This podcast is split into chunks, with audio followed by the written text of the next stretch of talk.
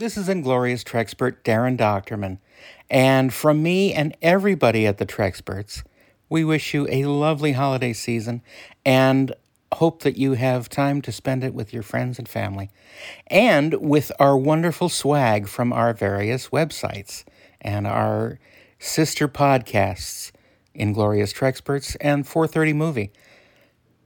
At the Inglorious Trexperts site, that's inglorioustrexperts.com, you can find a whole bunch of swag with our Trexperts logos and famous uh, quotes from the show and t shirts and sweatshirts and hoodies and spatulas. No, there's no spatulas.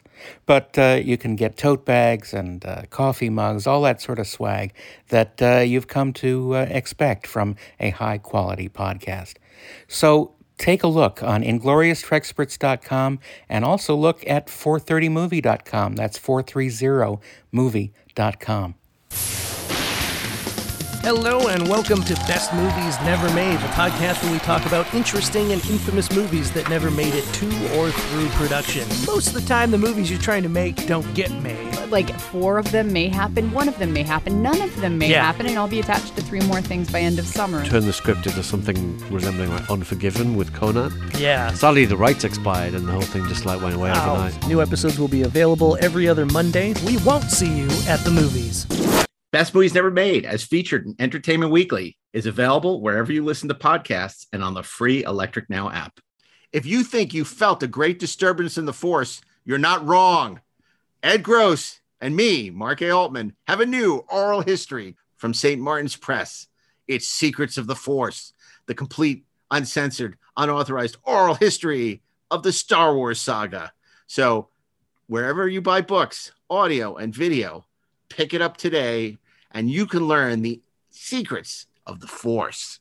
And don't miss our oral history of star trek in stores now and of course nobody does it better the complete oral history of james bond in digital hardcover paperback and audio. That is all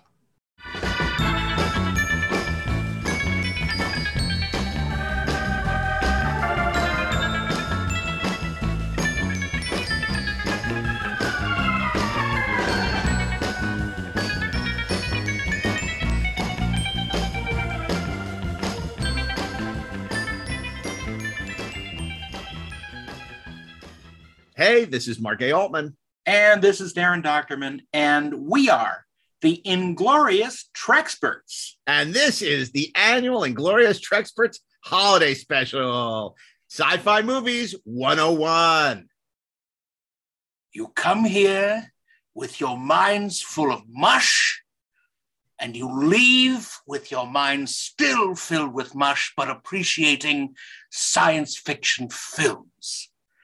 Here's Thank a you. dime. Go and tell your mother that you won't be a science fiction author. you won't be a trexpert Wow, that was amazing. Professor Kingsfield. That was great. Thank you, Professor Kingsfield. Mm. Thank you. and I thought we only did Gene on this show. Okay. Well, guys, welcome back. This is part three of our top 101 sci fi movie countdown, this year's holiday special here on the Trexperts. He's doing a countdown. And uh, once again, I'm thrilled and delighted to welcome back Mr. Uh, Robert Meyer Burnett of the Burnett Work. Welcome back, Rob. Mark, I wouldn't want to be anywhere else. And uh, joining us again, it's Trexpert Extraordinaire, the man behind Dota Dragon's Blood, the hit new show on Netflix. Of course, I'm talking about none other than Ashley Edward Miller. Welcome, Ashley. Thank you, Mark. You are the solar wind beneath my wings. I'm a star before time. Okay. Um, so listen, I got to ask you guys. We're, we're here. We are at the end of the year, the end of 2021. We've we've we've made it through another year, and uh, you know we're talking a lot about movies, but you know as we look back, you know I got to ask you, what were some of your favorite television of 2021? Of this last year that we are, are looking at in the rearview mirror. What have, what have you really enjoyed? One of the reasons I ask you is I just finished watching a remarkable show on Disney Plus, and of course, I'm talking about Get Back, Peter Jackson's epic um, uh, uh, uh, ta- uh, tale of the uh, Let It Be sessions, um, which I think is perhaps the greatest chronicling of the creative process I've ever seen. I just I love it. I can't get enough. Occasionally, I, I I see people bitching about the fact that it's too long. To me, it's not long enough. It's much like the dry dock sequence in Star Trek: The Motion Picture. It can go on and on and on. I'll be just fine and dandy with that. Hmm. Do you, are you asking any of us? Well, no, I'm asking you guys. to, to tell tell me what Well, TV did you love this year? specifically. Well, okay, Mark. I I I I've been uh, dipping my my toes into Korea, and uh, not just Squid Game, which I've quite enjoyed. Not just Lalisa, my favorite member of Blackpink, who has COVID now. Please, I hope she hasn't doesn't have for all all time. But right now, I am watching uh, Hellbound, which is a Korean series, a six part Korean series. Uh, a horror series that is by the same director from uh, who directed Train to Busan, and it is it's crazy, and I love it because in this series, an angel appears to you, an angel, and basically tells you when you're going to die, the exact time that you're going to die, and then these three. They look like Ben Grimm. They look like the thing from the Fantastic Four, but they're all black and they are also smoking as if they're ashen or volcanic or something Mm. and they come up out of if you're sitting in a starbucks they'll ravage the starbucks they will take you out they will beat you to death in the middle of a, a, a modern city and then they will they will they will they will fry you and take your soul to hell Like one of them flash mobs. uh, it, it, it, and I have to say, what's really interesting extreme. about it is uh, the cult or the the the ramifications once this starts happening. I mean, imagine if this happened in our world today, which is what it does do. It there are cults that arise from this. I mean, is this satanic? Is, is did God will this? And it's really interesting Mm. and I that's what I love about it. I, I I mean, five minutes of this show is far more compelling than say an entire season of. Never mind. Okay, uh, uh, so you know, I, like you, Rob, I have to say I was a big fan of Squid Game. You know, uh, I came to a little late after the hype, but it lives up to the hype. Yep. You know, obviously, even if you've seen Battle Royale and the Hunger Games, it's still pretty awesome because it's it's about something brilliantly cast, gorgeously shot, terrific. What about you, Ashley? What, what what's on your radar? What have you been enjoying in 2021? Nothing. I got Nothing. nothing. I don't like nothing. I'm a You've been writing Mark. I TV. hate You haven't been watching it. I've been writing it. I haven't been watching it. Um, Jesus Christ. You know, I, I watched that. It's, It's- good. Yeah, it is good. I uh, it, it's hard sometimes to tell um what the hell came out when, because you know, obviously our you know long international nightmare has continued in such a way that we've all lost any sense of time or place. So I feel like I want to tell you that I watched Wayne on Amazon Prime in 2021, but I could be wrong. Mm, It could have happened in 2020. yeah. I don't know, but I can tell you that I love that effing show. Um, I can tell you that one of my favorite shows uh, just came back onto Amazon Prime, and I'm very excited to sit down and watch it. Uh, Hanna, uh, which is kind of a remake and then sequel to uh, the uh, the movie Mm. um, from about 10, 15 years ago. Um, Is this the last season? The third season? yeah, this is the last season. I'm, I'm tremendously excited. It's really smart. It's like it's it's really well acted um, Mm. and well directed. It's just it's just got a great tone to it. Um, I'll, I'll tell you that like kind of in the same vein because there's a lot of stuff you start watching just because your your kids who are watching it. Like uh, I didn't even know that there was an IMDb TV, but apparently there is Mhm. uh, there was an, a, a TV show uh, that was based on a young adult series called Alex Rider. Yep. It turned out to be really smart. It's like a James really Bond esque cool. thing, right? Yeah, except it was more like kind of like Le Carre, but with like a teenager. It was really So it's not like. Agent Cody Banks. no, it? it's not like Agent Cody Banks. It's like you know what Just it is. It's like it's like it's like what we wanted Agent Cody Banks to be. Yes, I know. I remember and those Harold days. Swart did not. it's like that's Nor right. did MGM. nor did them. Well, MGM kind of did, but like Let me ask you boys. And all look four where they are now. Yeah, All- exactly. actually, all three of you. Did you guys watch Mayor of East Town? no. The, no, the- but I'll tell you what I did watch on HBO that I love: The White Lotus, which was uh, uh, awesome. And uh, I'm so glad that Succession is back. The only show I cared anything about this year, you know, I, I was like, well, Better Call Saul, I, I can't wait for, it. but it was, uh, I could not wait for Succession to come back after COVID. And thank God it's back because it's just as great, great as ever. show. But I have to encourage all of you to watch Mare of Easttown because Kate Winslet gives a fearless performance. One of the great performances I've ever seen. I mean, she laid it all on the line. It's a great show, but her My, performance my is mom stellar. actually, my mom actually watched all of it and recommended it to me. Yeah. Um, I haven't had much time to watch regular TV. You've been a little busy, haven't you, Daren? been a little busy, but but I have I, I did uh, I did finally watch uh, Squid Game uh, after hearing all the hype, and uh, you know three weeks later I finally watch it. Um, I was disappointed that there were no squids in it because I well, then you should watch 20,000 Leagues Under the Sea. Exactly. It was no Watchmen. Is that what you're saying? Uh, I liked I liked Watchmen on HBO. Actually, But there were squids in that. Are you There caught were. up on Ted Lasso? I'm caught up on Ted Lasso. I like Ted Lasso. It's Yeah, a uh, lot, a lot, a lot, a lot of very people. refreshing. Yeah, exactly. But there's a, a- another show that a friend of mine recommended to me that I watched the first season of that is called The Sinner with Bill Pullman. Mm. It's really good. And it, uh, at least the first season, I can't speak for the other ones yet.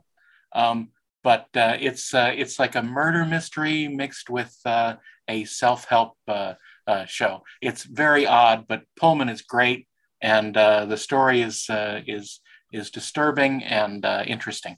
yeah, yeah, and of Uh, course, WandaVision we didn't talk about, which of all the Marvel uh, shows that have been trumpeted over the last year, that was the one I really liked until the very end. Yeah. Yeah, I liked it until it turned into a television show. Well, I liked it because- until it turned into a Marvel movie. Yeah, there was well, there's just no control over that plot. Like there were just so many things that that once it kind of went out into the into the real world, it just completely fell apart because the concept no longer Yeah. sustained, and it just wasn't very well structured, and it was It kind didn't of stick the disappointing. landing. I, I got to Um, tell you. Um, oh, go ahead. Sorry, Ashley. Oh, no, I was just gonna say that I liked Loki. Uh, oh, and you know what? If you haven't seen it, uh, MODOK on Hulu, Come on, really? it's awesome. All right. It's awesome. I have to tell you, there's a show that's been airing that I think is one of the weirdest uh, network shows I've seen in a long time. La Brea. And no, no, Evil. Evil. And it was a show that began on NBC. I loved the first season. The second season, it, it- the thing about the first season is you didn't know whether is it the devil or is it just the modern age of social media. And the second And season, are they different things? well, Right. that that's exactly what the show is about. And the second season, it got renewed for a third season, was picked up by um uh I think Paramount Plus. Paramount Plus. Yeah, Yeah. yeah. And um uh I hated the second season. I I love the actors, I love the show, I love what it did. I thought the second season was was terrible, Mm. but I watched it because I love the actors. I- and and I watch it now. I'm like, God, how? And it got it. The cast is amazing, and it. But I thought it went completely off the rails. It it it, it became a parody. It, it was this really interesting, thoughtful show in the first season, and then it embraced all of the worst elements of the show. And but I still watched. I, I religiously tuned in, and I'm like, why is this? What? What? What? What? What? Lorraine? What? What? What? It was not good and I- I, can't wait to see the third season. Well, when I we realize- left off at the I end, it, what, what, Daren? it's been a nice diversion talking about TV, and I, I feel that you're about to transition us back into talking about the uh, uh, movie. that's what I was just about to say. We're never going to get through this unless we race. Well, thanks for bringing that up. So when we uh, when we last uh, left the countdown, we were at number seventy with Battlestar Galactica, the 1979 release of the 1978 TV series, which brings us to 69. Now you might think that that would be Rob's slot, but indeed it is Ashley who will tell us what number 69 is in our top 101 countdown of the greatest sci-fi movies of all time. Okay, so number 69. 69 is if a man and a woman love each other very Oh, you mean the movie? Too much Um, going on. You can't do your best work. Come on, you know it's true. Yeah, you're right. It's uh look, number 69 is is a is a sequel to perhaps one of the greatest films of all time. Certainly Um, the greatest science fiction film of all time. Certainly one of the greatest science Uh, fiction films of all well, that time. But remains whether or not be it seen. is remains to be seen. Exactly. Um, it's uh, it's audacious, even in attempting to be a sequel to that film. Um, but it turns out that it's a uh, it's a smart, cool, interesting science fiction adventure uh, directed by uh, by Peter Hyams, who's got a really interesting visual style. Uh, it came out in 1984 with a terrific cast, including uh, kind of fan favorites uh, Roy Scheider, uh, John Lithgow, Helen Mirren, um, and a uh, return appearance by by uh, you know what on this show we would pronounce it Keir Dullea. Dulé. Keir Dullea, Dullea. right? Uh, but uh, Keir Dullea, is- okay, which is also uh, it's also it's also a very frothy dessert drink. Um, I'm referring, of course, to 2010, the year we make contact. How are you going to convince your people to allow Americans to go on the flight? We are going to get there first, and you have the knowledge to make the trip work. I'm going on the flight. How far away is Jupiter? Far. Mommy said you're going to be asleep for a long time. Are you going to die? Dr. Floyd. Dr. Floyd. Dr. Orlov has encountered some strange data coming from Europa. I will send Max down with a pod. I wouldn't do that. Oh, really? You want to send a pod down there, send an unmanned one. Hey, a piece of pie. Cake. Piece of cake. Cake, yes. If this date is correct, then there's something down there. It is correct. It was organic. There was life. Is it moving? Yes. It's incredible. Listen for a minute. We've got to get out of here. I can't do all of these things with no reason. I can't. This. Forget reason. There's no time to be reasonable.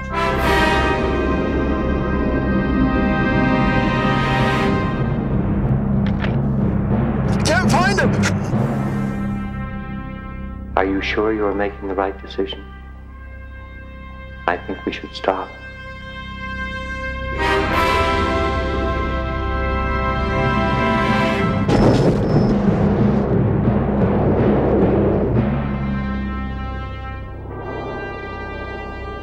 You see, something's going to happen. What? Something wonderful.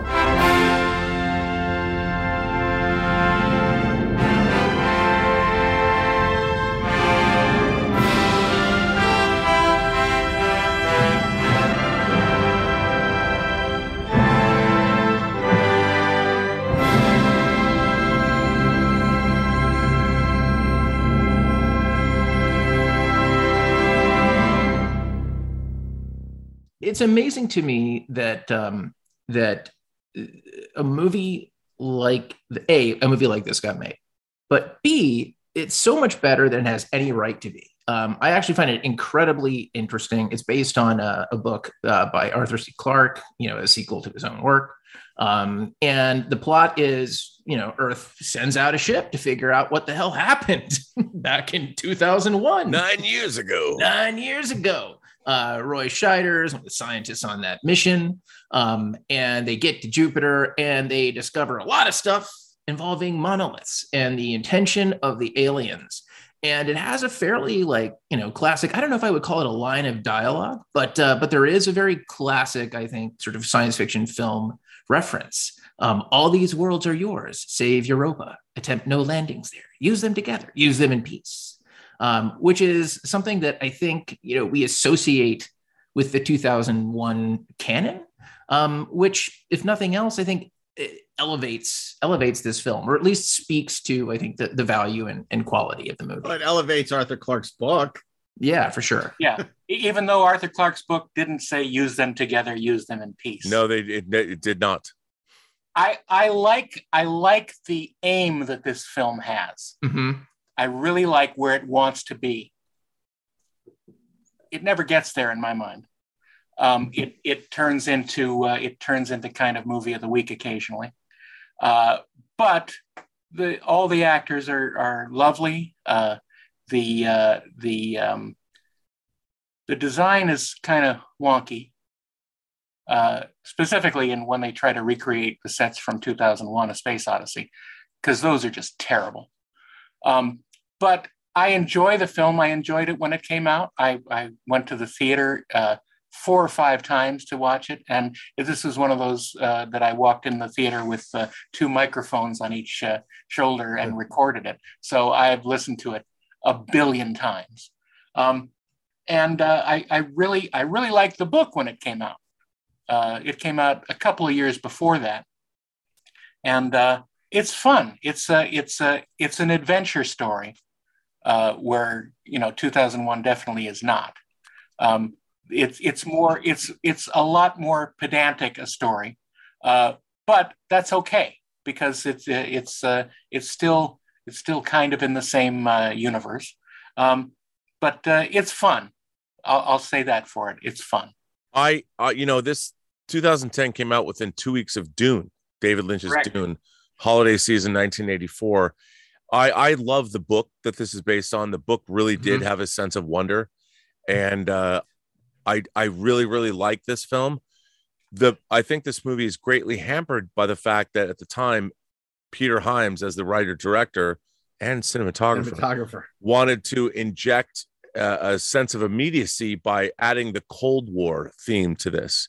Yeah. And and in the what's ironic is in the book, the Russians and the Americans team up to beat the Chinese. Right. Right. To, uh, right. to Europa, which if they had just done the book, that, we would still be current. Yes, and when you and when, you're, when, you're, when you're adapting a, a, science fiction writer's novel, uh, if you're if your if your uh, inclination is to pull back and and try and make it immediate for today, never do that. Always just trust in the writer of the science fiction because they've thought about it a lot longer than you have.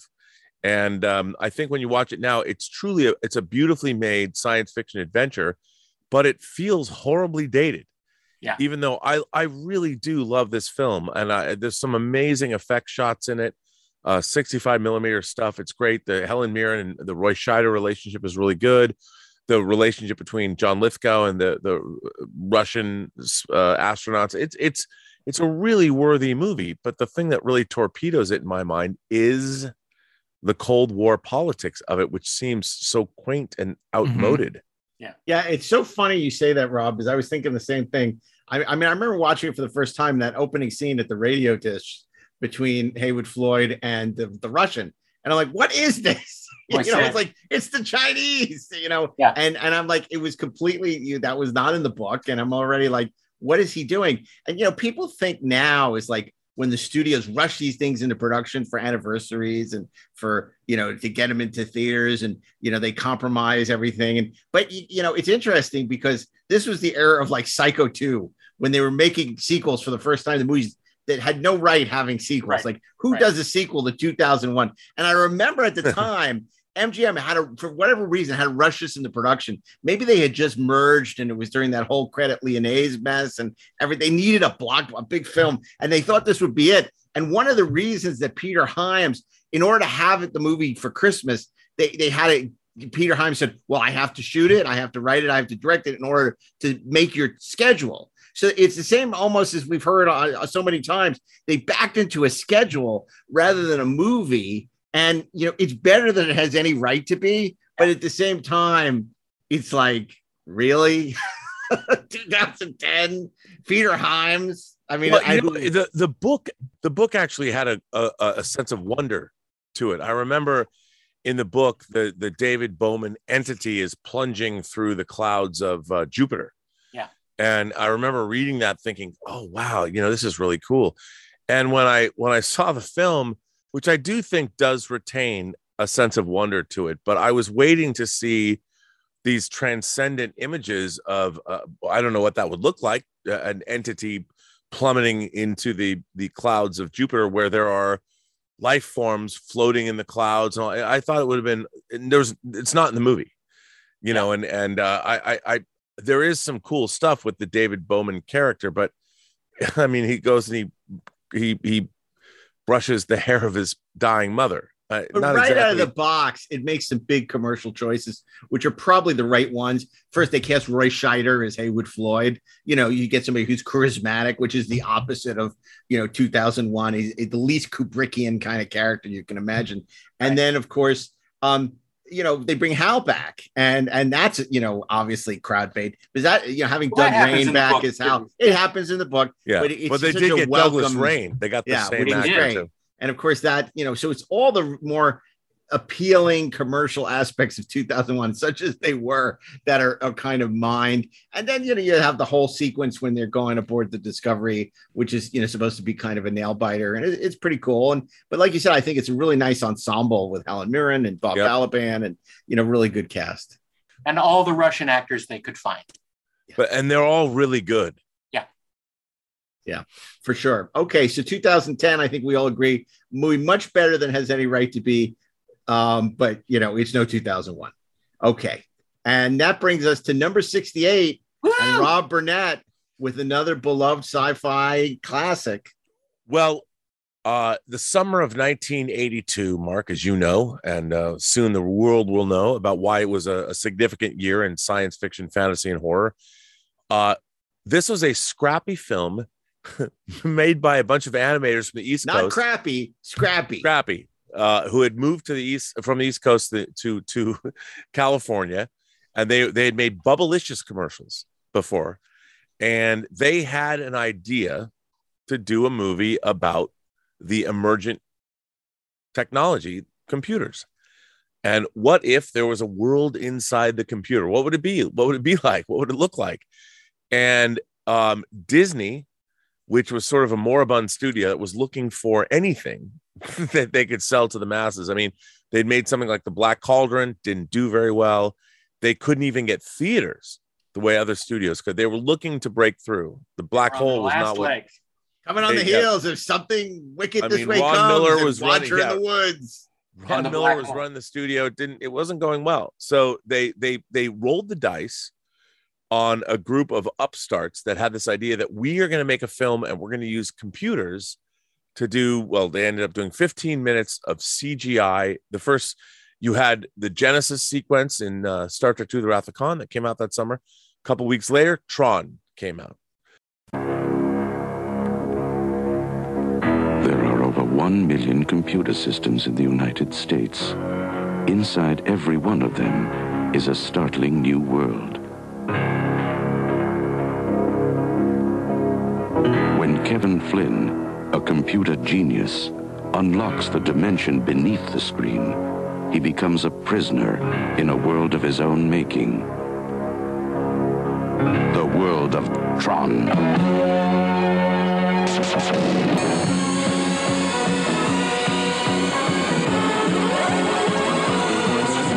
Tron. A dimension you have never seen. A name you have never heard. A vision you could never imagine. A world of heroes and villains where energy lives and breathes.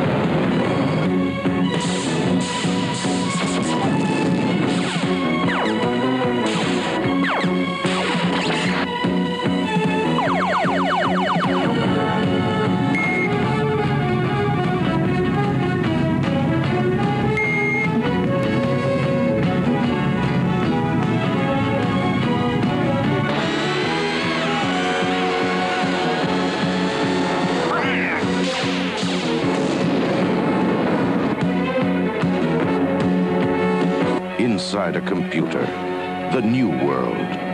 Tron. directed by Steven Lisberger. And it was a film that was, it starred Jeff Bridges and Cindy Morgan. It it was very audacious in that they never thought about whether they couldn't do it. They're like, Right.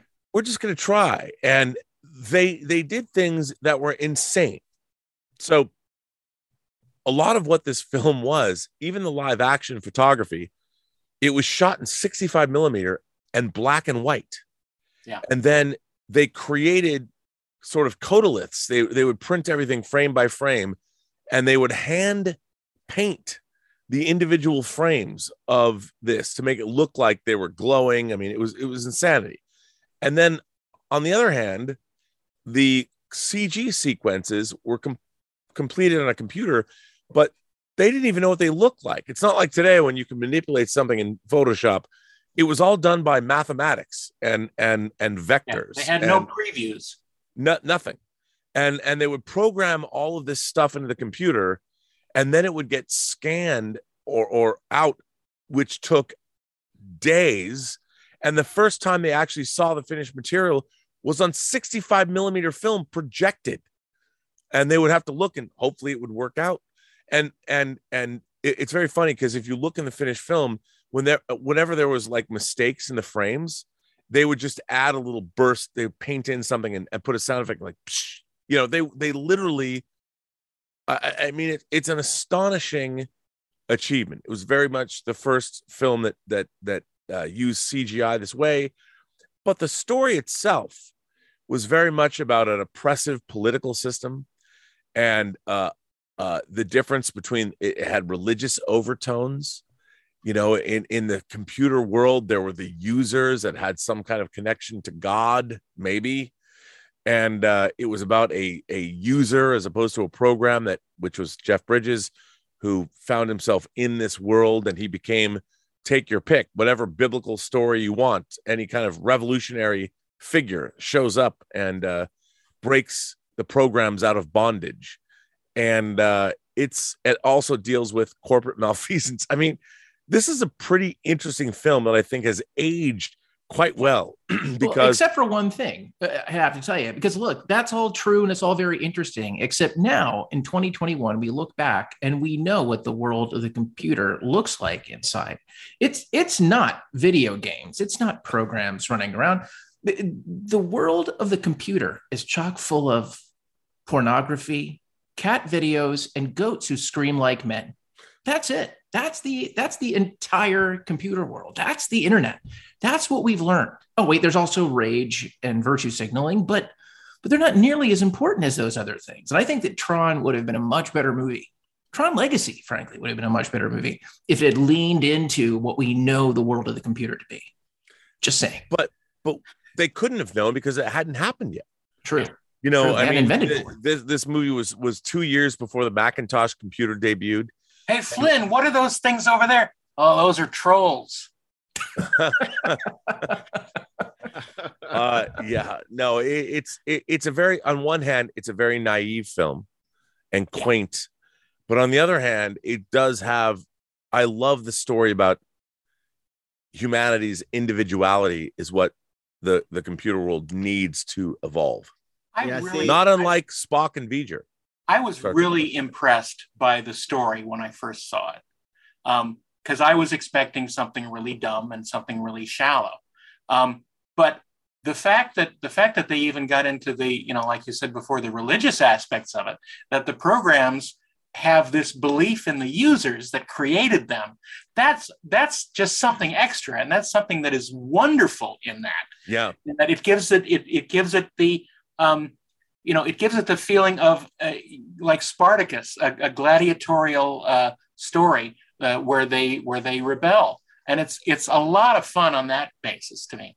I, I I totally agree with you, and also I, I forgot to mention that obviously in 1982 video games were all the rage. I mean, we were just a few years away from Pong, right? But now we had the Atari 2600. You had in television the first eight-bit system, and video games were a big deal. So the the the the hook of this movie was the video game, the gaming element, battles Right. to the death in the video world, and this movie delivered.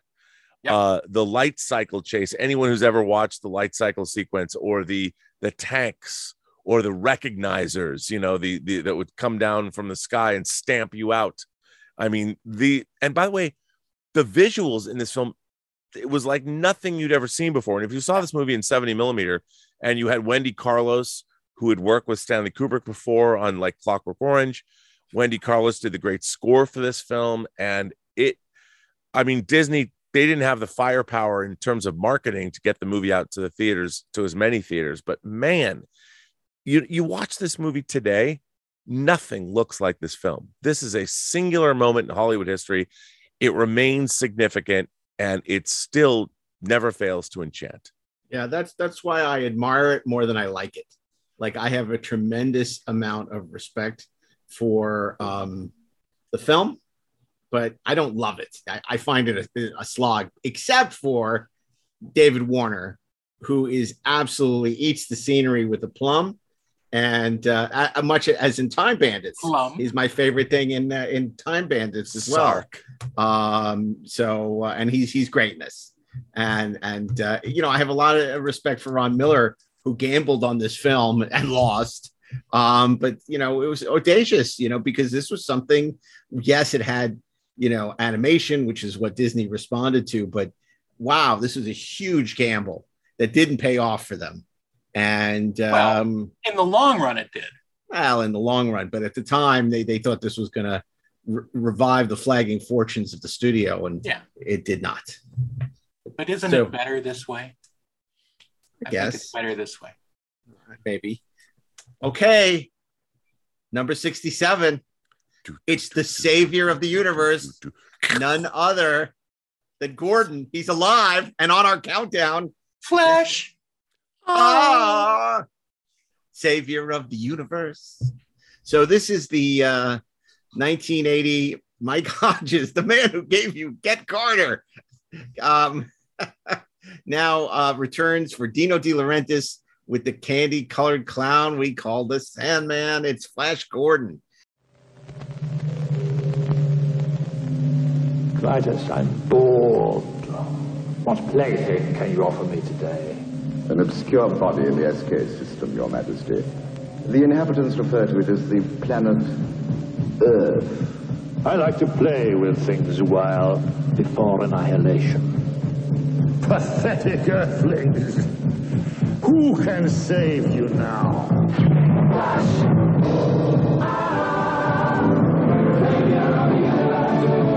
Strange object imaged in the Imperial Vortex.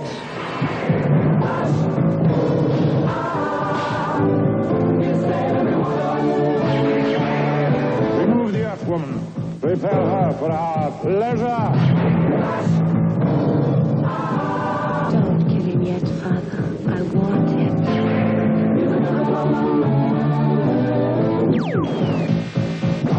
Go, Flash,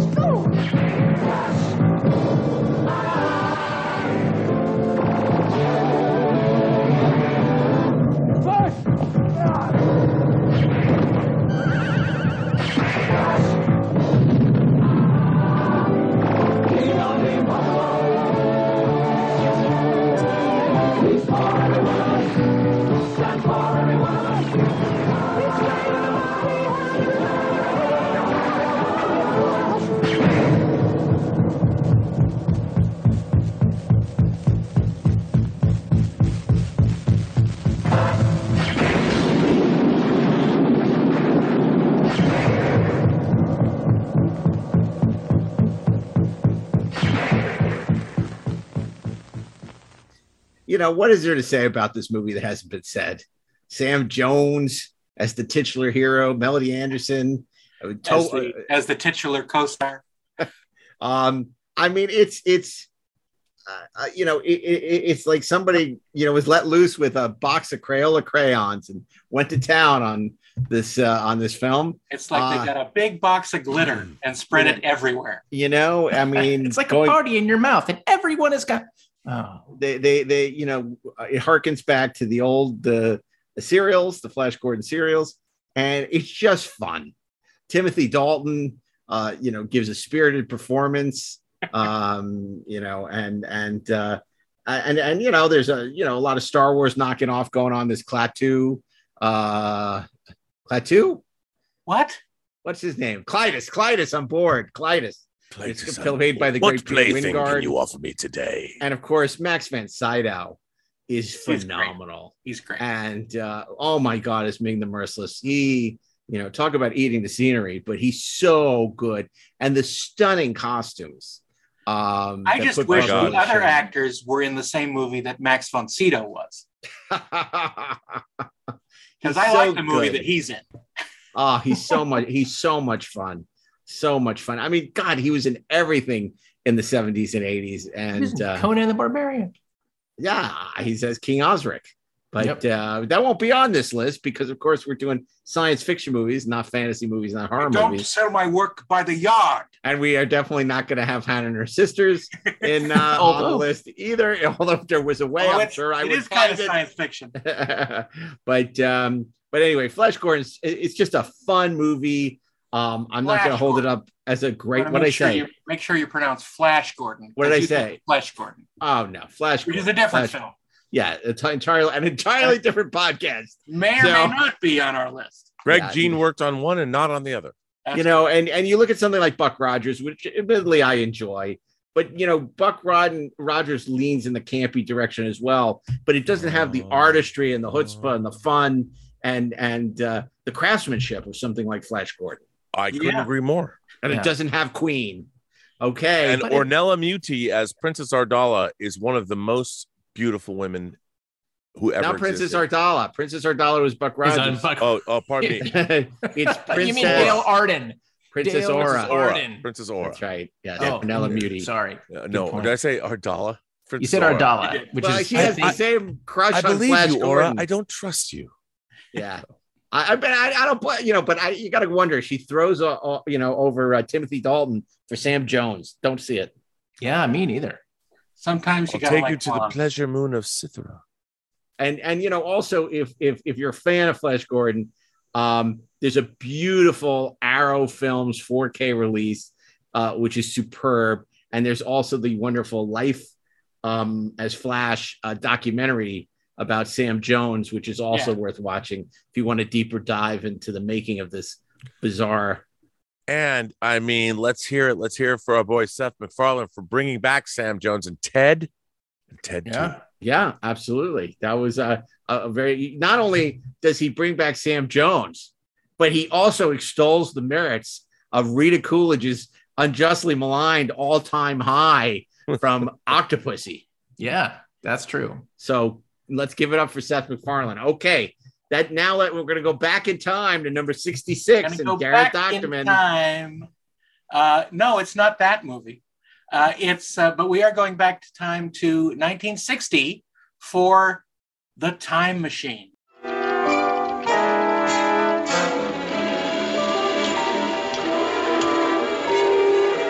Such stories as H.G. Wells' War of the Worlds and Jules Verne's 20,000 Leagues Under the Sea have challenged mankind.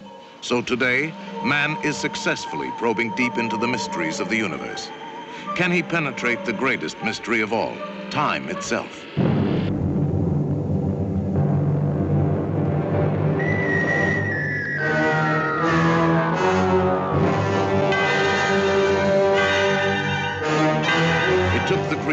Magic of George Pal and the fabulous production know-how of Metro Goldwyn Mayer to catapult you through time into a world that is yet to be. Why is it that we usually ignore the fourth dimension? You, you see, we can move in the other three. As the doctor said, up, down, forwards, backwards, sideways. But when it comes to time, we are prisoners. Inventor Rod Taylor's breakthrough into the realm of the fourth dimension is defied by his friend Alan Young. If that machine can do what you say it can, destroy it, George, before it destroys you. Every moment is a year, hurtling through the atomic wars of the future on an incredible excursion into the unknown. What are the people like? Ah, the shape of things to come. It's lovely Yvette Mimieux. And what happens when boy meets girl thousands of years hence? How do they wear their hair? Who? The women of your time? Up like that? Show me. Is this the human race of the future? Or is this the Morlocks, fiendish creatures who live in a weird underground world? And the Eloi, the tranquil sunshine people, who the Morlocks dominate and maintain like cattle, luring them below with the hypnotic wail of the sirens, to feed upon them in cannibalistic horror.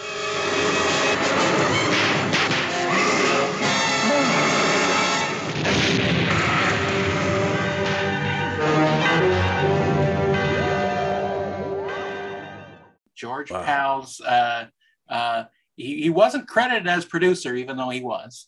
uh, but he uh, directed this, and it's a really fun adaptation of the H.G. Wells novel. Um, we are uh, we are with uh, the title character who creates the time machine is named H. George Wells, so it's a bit of a semi autobiography, but we know it re- really didn't happen, or did it?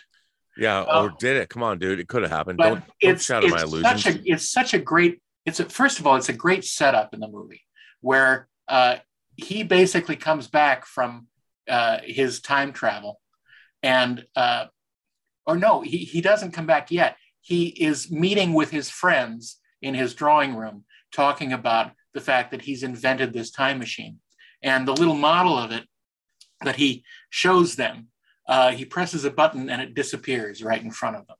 And uh, it's a little magical setup where all of them think that he's crazy, that uh, he's uh, you know lost his mind and lost his faculties, except one, uh, his friend David Filby, played by Alan Young, who uh, who has faith in him, and we see Wells go back in time and meet ancestors and and descendants of uh, Filby throughout the years, and it's really touching, and it's uh, some great, uh, sweet moments in the film. But as anyone knows who's uh, read the book or seen the movie, uh, the author goes in uh, into the future to 802,701 is the year. And don't ask me why I know that. I just do.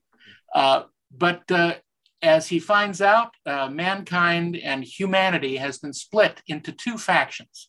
One, the sweet and peaceful Eloi that live above ground And are big a- fans of the black hole.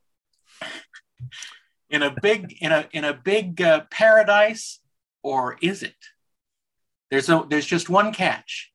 They are the cattle for the evil quote Morlocks, who are the other split of the of the human race, who live below ground, and they uh, they run the machines and they make everything happen on the surface. They look like an Yngwie Malmsteen uh, cover Oh, wait. band. Wrong. It's They're- not. Uh, they're- Fox Brain. Would you do covers of Yngwie Malmsteen? And how? Who would do them? Who else would play a guitar like that? Anyway, sorry. Go ahead. But Steve it's a- Vai, I guess. But it's a it's a it's it's a great movie. And the uh, the visual effects were you know simple by today's standards but they were very creative and very wonderful. Um, uh, and they were done by uh, projects unlimited which uh, was the uh, company that uh, gene warren and Wah Chang and, and howard anderson set up. And it's it's really beautiful. The score is amazing by Russell Garcia. I, I have always loved the score, and uh, if you can find it anywhere, listen to it. It's absolutely beautiful. Um, but it's a great story. It's well told, and yes, it's a different time uh, of uh, of movies where this kind of thing was a sort of a special occasion, and it was done uh, in a very uh, imaginative way. Um, but if you can find it, uh, watch 1960s The Time Machine. yeah, you can find it. There's a good Blu-ray available. Is there? Yeah. I have I haven't seen it. Yeah. Yeah, yeah. I guess it went off my radar. Yeah. Maybe the Morlocks moved it. Perhaps they did. But uh, yeah, Time Machine's uh, you know staple of the 430 movie growing up. Uh, you know, obviously it served as the uh, basis for a terrible remake directed by Simon Wells, um, the descendant of H.G. Wells. But it, it, it served as a much more uh, a, a- a better inspiration for another film that I'm sure will make our list later on. Of course, I'm talking about Nick Meyer's. uh, um, uh, Time after ta- time. well, time after time. I wasn't going to say the name, but Nick Meyer's take on the uh, time machine, uh, and it's a very different uh, perspective. But we'll talk about that when and if it appears on our list. But a great pick uh, from uh, Daren Dochterman. We all love the time machine, don't we, boys? We do. We do. And so do you. and that brings us to number 65 and Rob Burnett with Oh, this movie comes to us from, uh, I have to say, one of my favorite unsung directors, writer directors, David Twohy. Yep, uh, absolutely. who brought us who brought us Riddick People know him from Pitch Black, The Chronicles of Riddick, or Riddick. He also directed a, a, a terrific movie called Below. Love Below. Yeah. And uh, Warlock. He wrote Warlock. Now, this is a film that he wrote and directed, The Arrival. Station 5. Is my voice even vaguely familiar to you, Zane? I really don't want a repeat of last week. Look, if I say I'm gonna be there, I will be there. End of story. There is nothing more important to me right now than a...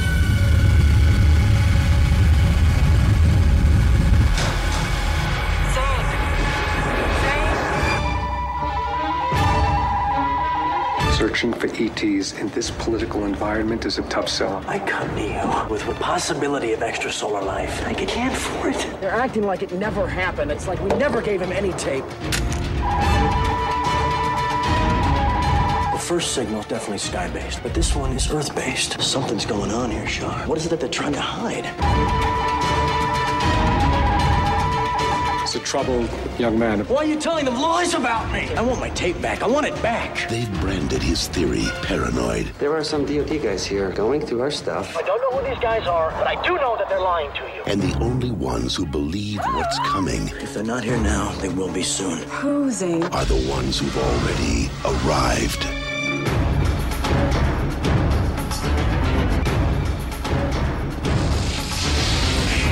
Right now, as much as you think you know, you don't know the half of it.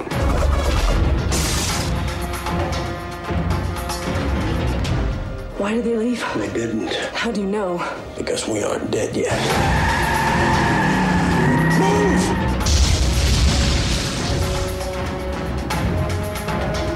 Stop watching the skies. I know why they're here. Start watching Look back. Charlie Sheen, Ron Silver, The Arrival. Like I said, Z, You didn't know the half of it. Now, Yes, first of the all, arrival. The arrival. The arrival. arrival, not arrival. an The arrival. Don't don't uh, don't mistake. Don't confuse this. it. This is the movie with David Mamet's ex-wife Lindsay Crouse. That's how you know that it's not the Denis Villeneuve film with uh, other people in it. And Denny Villeneuve would never cast Charlie Sheen. That's another way. No, and this movie stars Charlie Sheen as let's let's say it with me now, Zane Zane Zaminsky. Zaminsky. Zane Zaminsky.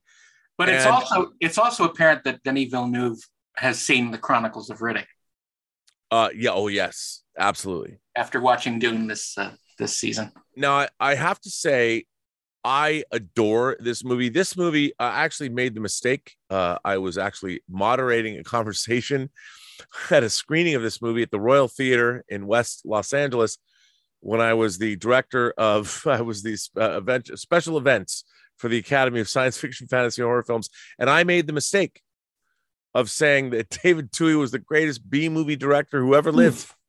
That's not the way it happened. No, he he didn't like that. He No, didn't no, like Rob, Rob, that's not what happened. Dan What happened? Bever went up to him afterwards and said, That is the greatest B movie I've ever seen. And he was really insulted. Oh, and well, Dan then- meant it as a compliment, but you did interview him. I but did, you didn't yes. embarrass yourself. Is that, like is that what? Okay, then I guess I didn't embarrass myself. But I, You feel I, better uh, now? That's good to know. Um, but I adore this movie, and what I love about this movie is aliens have come to Earth and they are secretly terraforming the planet. Right. And the aliens have uh, the aliens in the in the in the guise of Ron Silver, who unfortunately no one remembers. But if you watched Wise Guy in the '80s, you knew Ron Ron Silver from the Rag Trade uh, arc, and Ron Silver was the villain in Kathryn Bigelow's Blue Steel. I got to stop you there. Who's the better character actor? Stephen Tobolowsky, Ron Silver, or Bob Gunton? Ooh, that's a tough one. That's a They're tough all so great. Stephen Tobolowsky's in Basic Instinct. Oh, Um, I, I forgot the other one. JT Walsh. Right. Oh, JT Walsh is the best. I mean, man, the 80s had the greatest character actors. Yeah, and- but I Back to when there were character actors. Well, they all died. It's so Yeah. sad. JT Walsh, Ron Silver, way too young. Yeah. Stephen Tobolowsky's still alive, He's thank still God, alive. And working all the time. Yep. And uh, and then and and then and Bob Gunn's still working. As far as What- we know. what I love about this movie is is Zane Zaminsky is a uh, it's first of all it starts with a climatologist Lindsay Crouse's climatologist Yeah. and then and then believe it or not Charlie Sheen is a radio astronomer. Sure. So you know you're watching a science Well, fiction film. if Denise Richards, his ex-wife, could be a nuclear scientist, yeah, why not? I mean, uh, and and basically this film is, uh, of course, it, it's it's a '70s conspiracy thriller. Yeah, it's a precursor to the X Files, and and basically the aliens and they're on Earth. They've completely manipulated our our corporate structure, and they have they have built, uh, uh, they have built facilities all over the world to spew out particulate matter uh, to up the to, to basically give us a greenhouse effect Right. to, uh, as a way. Uh, They uh, are the cause of global warming. they are the cause of global warming, and they are Ron they- Silver is. They are Yeah. Ron and Ron Silver's a leader of them, and Zane Zaminsky figures this out. I mean, this film has everything. It's got special effects. It's got great alien creatures that are both CG and practical. Uh, it has hot chicks.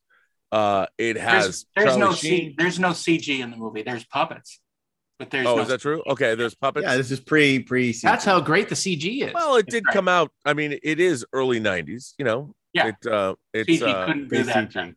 It it actually actually it's mid '90s. What '96? So they're they're you know, it, the puppets do not look like Laser Blast, even though the aliens No. kind of do. but uh, this film is. I love this movie. I think this movie is a whole lot of fun. I like the fact that you have a science fiction thriller mashed up with a 70s cons- it, it, it, it's basically it it came out in, in 96 it's doing what the x-files have been doing since 94 95 it almost feels like if there was no x-files feature film yet which we got in 1998 this could have been the first x-files feature film. Mm. it's just that instead of mulder we got zane zaminsky. And uh uh and david twohy this movie is so much fun to watch. It's hilarious it's exciting and at the end the problem hasn't been solved you know the aliens are still here and uh, they're still transforming the planet they haven't been entirely exposed and uh, i love this movie It's a good movie. Yeah, me too. Yeah, It's a good a movie. smart It's no terminal smart velocity. storyteller. Yeah, no, it's great, and it's great.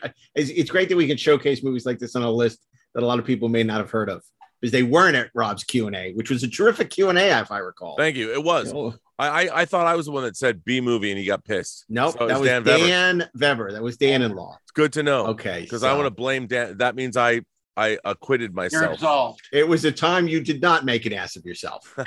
So um, I didn't tell Kevin Williamson on stage who That- handed that the you did. fiction. That you did. Yeah, okay.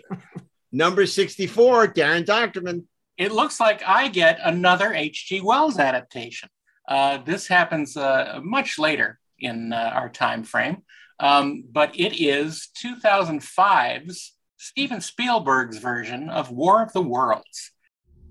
No one would have believed in the early years of the 21st century that our world was being watched by intelligences greater than our own. That as men busied themselves about their various concerns, they observed and studied.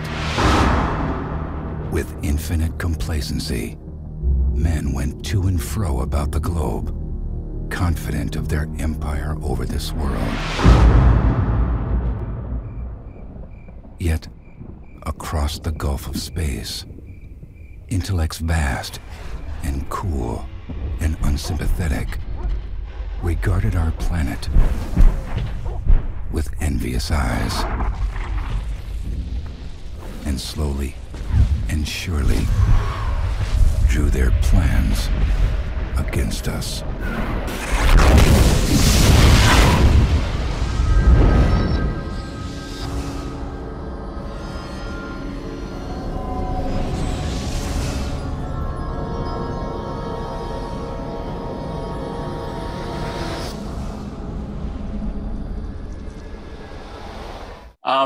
Which uh, was a slow burn for me. I when I first saw it, I didn't really like it uh, for various reasons. Mostly because Tom Cruise is completely unbelievable as a longshoreman. Uh, but as uh, as the years go have gone by, and I've uh, watched it again several times, um, I like it. The changes that uh, the changes to the story that I sort of recoiled at um, are not that big a deal. I think the uh, the realization of the walking machines is amazing. Uh, the uh, sense of uh, dread and horror is uh, very uh, real. Um, I think that that it is a as good an adaptation as we can have of the story without setting it in the time period that it was written for. it's it's it's sort of interesting that it takes place in New Jersey, where the uh, uh, Orson Welles uh, radio drama occurred. Um, but I think it makes sense to uh, put it in a, a, big metropolitan area to see what happens.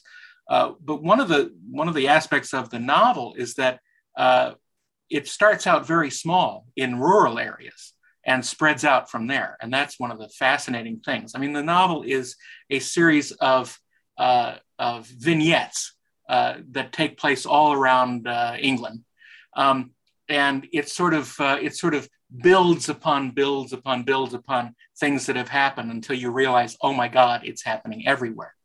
Uh, that kind of doesn't happen in this movie. It, this is more of a direct thing, uh, but it's it's extremely well done. I think that that the handling of the mi- military in the movie is a little bit uh, ham-handed, uh, like in most science fiction movies, even dating back to the 50s.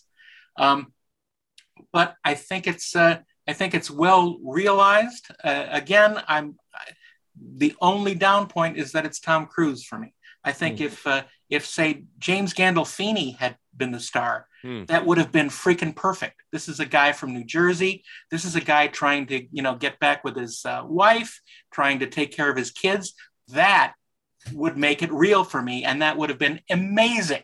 Guys, These I gotta aliens. go because I have to go pitch The Sopranos versus Aliens. Oh my god! yeah. like, uh, so I'll see you guys later. Yeah, I mean, and Daren, I'm getting into Satriels. I, I have to say that uh, I think the first half an hour of this movie is genius. I mean, it, it is some of the greatest. The setup is great. It is, is it is. You know, you you've got a father who's kind of a you know the estranged from his wife and his kids like i don't want to be here and and it, it it starts out as like the very familiar family drama. Mm-hmm. and yeah tom but tom cruise plays it great. I mean i i, I understand him being a longshoreman you're like but he's tom cruise but i'll i'll i'll, I'll, I'll allow it. What are you gonna do? But the the actual setup to the the build up to the aliens emerging from uh, underground is incredible. And I have to say, when I, I think one of the more disturbing images in any science fiction film is what happens to human beings when they're hit by one of these right. rays. Mm. Like when I was a child, the most significant moment in my life was watching a priest fried by Martian heat rays in yeah. the original War of the Worlds. And, uh, you know, there's a priest, and I thought my, my best friend was Catholic. I, I was Jew, and I uh, like I knew that even though I wasn't Catholic, I knew that Catholic priests, you know, say what you want to, you, they were worthy of respect. Like I had to respect the sure. clergy, and to watch the Martians just kill but the Martians priest, didn't even care. They didn't they care. Just they just away. killed him, uh, and I couldn't believe it. it. In my young life, I was like, that's when I realized the world is more difficult than I thought it might have been. And I saw that movie when I was five years old, and it made such an impression. This film, when the aliens start shooting, and people just go yeah. the images of people turning to dust underneath the alien uh, death rays are it, it's amazing. But the great and, thing is it keeps their clothes intact. Right because it yes it does. It, and the clothes go i mean yeah, it's just floating. It's, and it's like it, laundry in reverse. It's, it's terrifying. Really it's yeah. absolutely terrifying. And you know the thing about i will say this tom cruise no one runs in well, terror like way, like the, better Tom than Tom Cruise. Cruise. Running I mean, super that guy's right? running at full tilt, and you see yep. it on his face. He's like, I don't know what's happening, but I'm getting the hell out of Dodge. And and while the movie kind of falls apart in the second half, the first half of this movie, not just the first half an hour, but the first half all the way up to the ferry sequence, pretty extraordinary totally falls apart in the second. I my my issue with this movie. I mean, there are things that I like about it, but th- my issue with this film is the aliens are galactically stupid. I, I, don't understand how they develop the technology to like to cross galaxies to invade the Earth. The, the scene in the farmhouse, right in the barn, is just ridiculous. Like I sat there in the theater wanting to throw things, like because I'm thinking today with the technology we have, we could see those people inside that barn, target them, and kill them. And somehow the aliens can't. It was just there were so many things that were like that that just sort of felt like it's it's like it was designed to be cool rather than to be smart, Well, which made the aliens bananas. were overconfident and they thought They thought were super cocky they and used bad that they were technology. fully vaccinated, but they weren't. They weren't. Uh, nope. And that's what happened. They did not practice uh, intergalactic social distancing. I think I think the movie just falls flat during the scene in in that uh, in that abandoned house with Tim Yep. Robbins. Yeah, Yeah, no, it's- 100%. Tim Robbins scene is atrocious. It is. also, it becomes small. This Yeah. movie, w- w- it's it, it- this movie is inexplicable in terms of its narrative thrust. It's epic. It's it's it's you you see an entire freeway system just taken out Yeah. by I mean Martians, and But- the the, and- the and and, I then un- at the end you're in a you're you're in a house. You're in a basement in a house for like twenty minutes. I understand it's people are yelling, but Daren, that scene was in the book. How could you say that? Yeah, the book, It was a terrible scene. the book. No, it's not a terrible scene in the book because the book is a small story where big things are happening around that we don't Right. know about. Well, no, no, it's just not just it's not that it's a, a terrible scene because of that, because you're right. Like it's just a like on its on its face. Like it just doesn't It's work. just wrong and it's for just the movie. It's yeah. wrong for the movie, and everything comes to a screeching halt. Yeah, you know, look, this is part of an era of Spielberg, and God, I love Spielberg movies, and I love Spielberg, but this is part of an era where he could not stick the third act landing on anything he did. War of the Worlds, Minority Report, which is brilliant until that last act where it turns into a bad Law and Order. AI goes one act too far. I mean, all these movies where he just the ending just falls apart, but the setup is so good. And War of the Worlds, you're right, it's a great setup. It's like Independence Day. It's epic. And then um Strike that, reverse it. yeah, okay, right. But um but uh, it, it then it gets really claustrophobic and that ending where you know his family has miraculously survived. Oh yeah, no, you know, we're, we've been in the house all the time. the whole time. I mean, it's crazy. Shit, Dad, we were waiting for we're, you, we're, we're man. okay. We've been Where have you waiting. been? Yeah. And and it's just such um it, it, it just it just takes any of the gravitas uh, uh, uh, that it may have had out of it and just makes it sort of silly. But um but, there's some great set it's- pieces. It's, in our list because it's impressive. Indeed. And speaking of impressive, number 63. Have you ever wondered what it would be like to fall asleep in 1973 and wake up in the year 2173, find out that the everything you knew was gone and you were living in the middle of a totalitarian society? Well, clearly Woody Allen did because Sleeper is the story of Miles Monroe, a mild mannered health food store proprietor who wakes up in the year of 2173. And, and this is his, his homage, his ode to Charlie Chaplin. There's some wonderful comedic set pieces and just really memorable humor. I, I one, of the, one of the great scenes is uh, they, they're trying to find out about the past because all memories of the past. So they're showing these videos to uh, Miles Monroe to Woody, and uh, it's Howard Cosell, and then and they're playing Howard Cosell, and they say, "We believe that in the past this was used to torture people." And he goes, "Yes, that's exactly right." And um, it, it, it's so much fun. There, you know, there, there's a lot of great slapstick comedy. This is part of the oeuvre, which is considered Woody's early funny ones, quote unquote. And even though I, I prefer bananas and I, love and death, Sleeper is um, Sleeper's a sleeper. It's it's it's it's fun. It's a hoot. Diane Keaton, you know, brings that that scrappy screwball comedy uh, um, uh, kind of uh, performance to her role as Luna. Uh, she's hysterical and lovely, and uh, there's some really great set pieces, and it's it's uh, laugh out loud funny. It definitely stands the test of time, um, and uh, it's our pick for number 63, Woody Allen Sleeper. Excuse me, Mr. Allen? Is that your new movie you're working on? This, no. I'm a clarinet player in 1973. I go into the hospital for a lousy operation. I wake up 200 years later and I'm Flash Gordon. What's the name of the film? The name of the film is Sleeper. Basically, it's an intellectual film. Most of the scenes in it are of a cerebral, almost didactic nature, and there's very little overt comedy in the film. What type of role do you play? I play a generally calm, subdued, in control leading man. It's a dignified role. You're the alien! You won't give me away, will you? You're a nice person. I, I, I knew I could count on you. What's Sleeper about? Sleeper's a highly charged, emotional love story that's tender and romantic.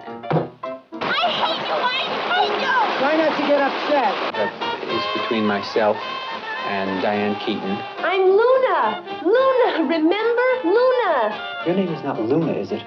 I chose Diane because she's a very beautiful actress. I wanted to make use of the natural qualities in her face. She's kind of graceful, and um, there's a certain animal intelligence about her that we utilize throughout the film. It's hard to believe that you haven't had sex for 200 years. 204 if you count my marriage. There's no violence in the film at all. It's a uh, quiet, easy piece of family entertainment. Will there be a special price for children? No, but anyone uh, uh, accompanied by an incoherent person gets in for half price. Woody Allen and Diane Keaton in Sleeper. A love story about two people who hate each other 200 years in the future.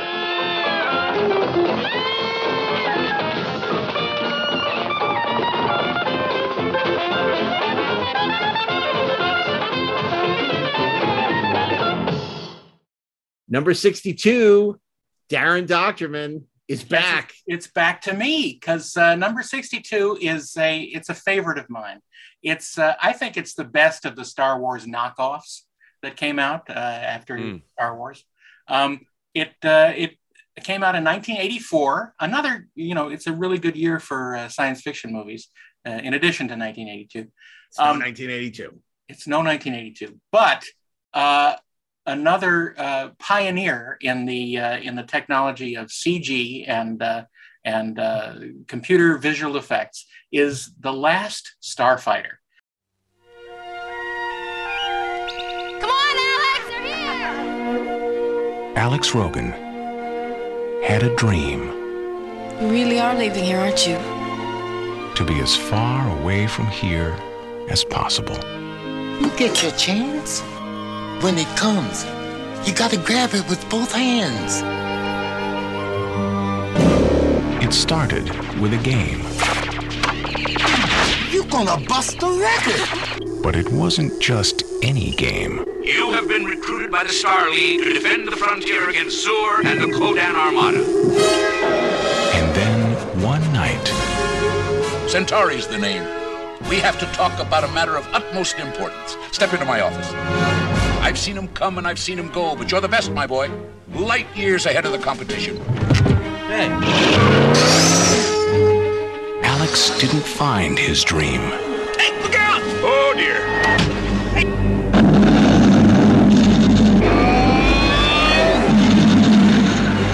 His dream found him. Where are we? Welcome to Rylos, my boy. A world on the brink of destruction.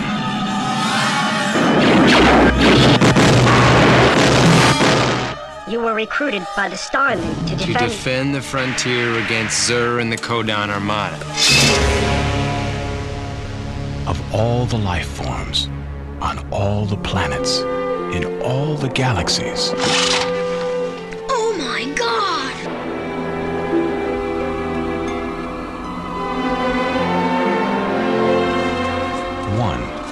chosen.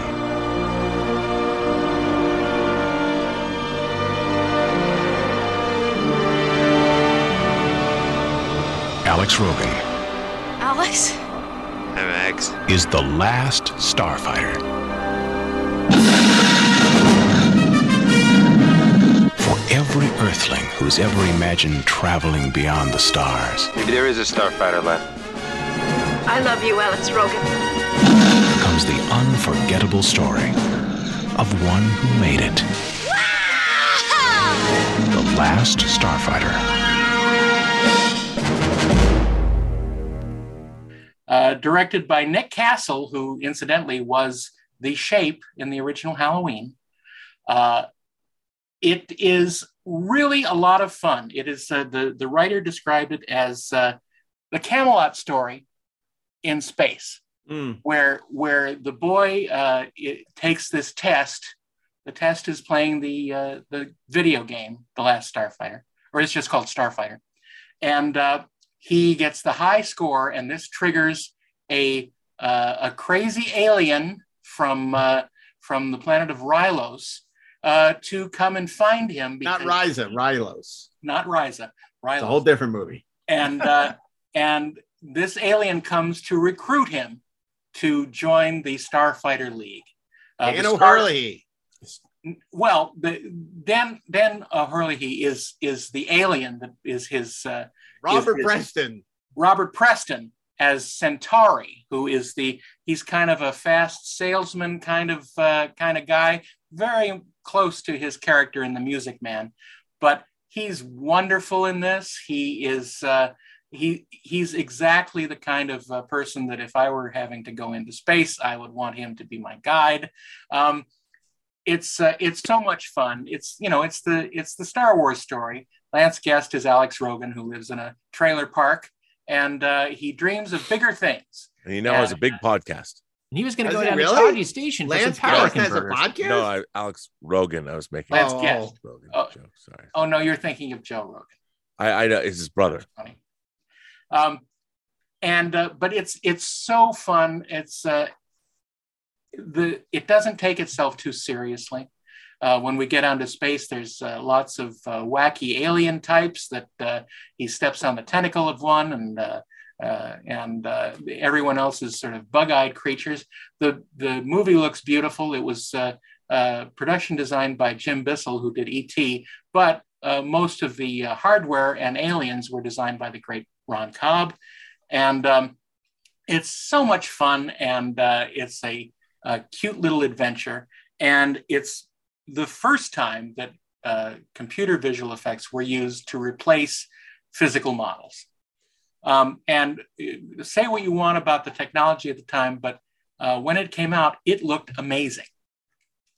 And uh, cool. You know, also, I love the idea that the aliens in this movie had enough of an understanding of human behavior and culture that they use video games to Yeah. find their warriors. You Yeah. know, I, I I always thought that was that was pretty sophisticated. And there's a Good there's a them. funny line in it where uh, Centauri is saying, "You know how hard it was for me to develop the game and get it into the stores by Christmas." it's just hilarious. Um, but it's so much fun, and I I love this movie, and the score is so good. Yep. Uh, uh, Craig Safan. Fantastic. Yeah, Craig score. Safan, it- it- Dun, dun, dun, dun, dun, dun, dun. no, that's the right stuff. No. Yeah, that's the right stuff. Well, it's similar to that. Dun, dun, dun, dun, dun, dun, dun. Oh yeah, yeah. Well, the same thing. Same. yeah, dun, dun, dun, yeah. Okay. Greetings, Starfighter. Thanks.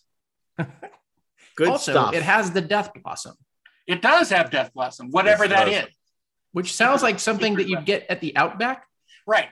Well, it's something that you wouldn't want to order at the Outback. Right, exactly. But I it's think we have ordered it at the Outback.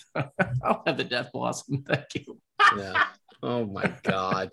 Yeah. Great choice uh, for number 62, beloved cult classic, The Last Starfighter, which brings us to number 61 and Ashley Edward Miller.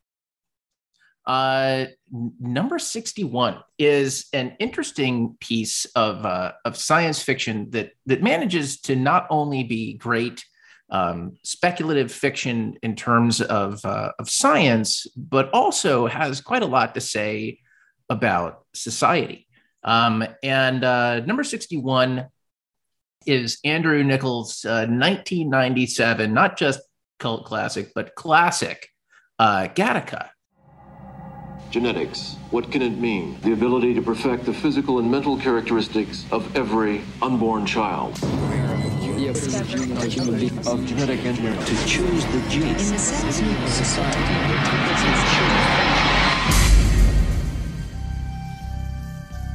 In the not too distant future, Our DNA will determine everything about us. A minute drop of blood, saliva, or a single hair determines where you can work, who you should marry, what you're capable of achieving. In a society where success is determined by science, divided by the standards of perfection, one man's only chance How do you expect to pull this off? I don't know exactly. is to hide his own identity This is the last day that you're going to be you and I'm going to be me. by borrowing someone else's. Congratulations. What about the interview? That was it. Do you think you'd be doing what you're doing if it wasn't for who you are, what you are? I have a feeling he might be there under false pretenses, playing somebody else's hand. They've got my picture plastered up all over the place. He'll recognize me. They won't recognize. me. They'll recognize me. I don't recognize you. They won't believe that one of their elite could have suckered them all this time. They are going to find me. But in a place where any cell from any part of your body can betray you, how do you hide? When we all shed 500 million cells a day.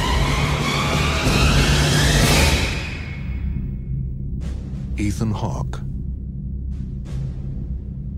Uma Thurman. Welcome to Gattaca. And again, uh, in the fine tradition of Inglorious Treksperts in the 430 movie, we will pronounce it forthwith as Gattaca. Uh, Gattaca. Gattaca. No, uh, Gattaca uh, is uh, it's it's a really fascinating story. Um, Ethan Hawke uh, stars as a uh, as a guy named Vincent who is labeled as an invalid uh, because he is considered genetically deficient. He is not genetically perfected uh, like others around him, and because of that, he and other invalids uh, are doomed essentially to be doing, um, you know, uh, just you know lower class work. You know, they they're janitors. They they, they don't get to like um, you know, become astronauts, you know, or do cool stuff. They don't like, they're not considered to uh, to be as capable. Um, and Vincent is determined uh, to find a way to go to space. Uh, and the, the he the way that he comes up with is fairly fascinating. He uh, he encounters uh, a character played by Jude Law, um, who is a, a valid, uh, who was in a, a terrible accident that left him uh, paraplegic. Um, he could no longer do anything uh, but sit around, and so uh, this so Jude Law's character Jerome donates his DNA to Vincent so that Vincent can pretend to be him and uh, and try to become the navigator uh, for a mission to Saturn. And what we the message of the movie is that um, that our destinies are not necessarily dictated uh, by our genes. That uh, that that will uh, and determination and grit and resourcefulness matter. Uh, and that having all of the genetic advantages in the world don't mean anything unless you possess those traits, as it kind of tells the story of both Vincent and Jerome. Vincent, a man who begins with nothing and achieves everything, and Jerome, a man who was born with everything, um, and in the end is is left with literal oblivion. Uh, and it's a it's a beautifully made movie. It's a it's kind of a slow burn, um, but it earns it. It's it is relentlessly interesting. Um, it's really kind of oddly beautiful to to look at, um, and it's just it's smart and it and it really sticks with you. I love this movie, and um, y- you know what I love about the film is our main character aspires to be a star voyager, space traveler. He wants to go into space, and you know he's a, a human some being. kind of Star Trek.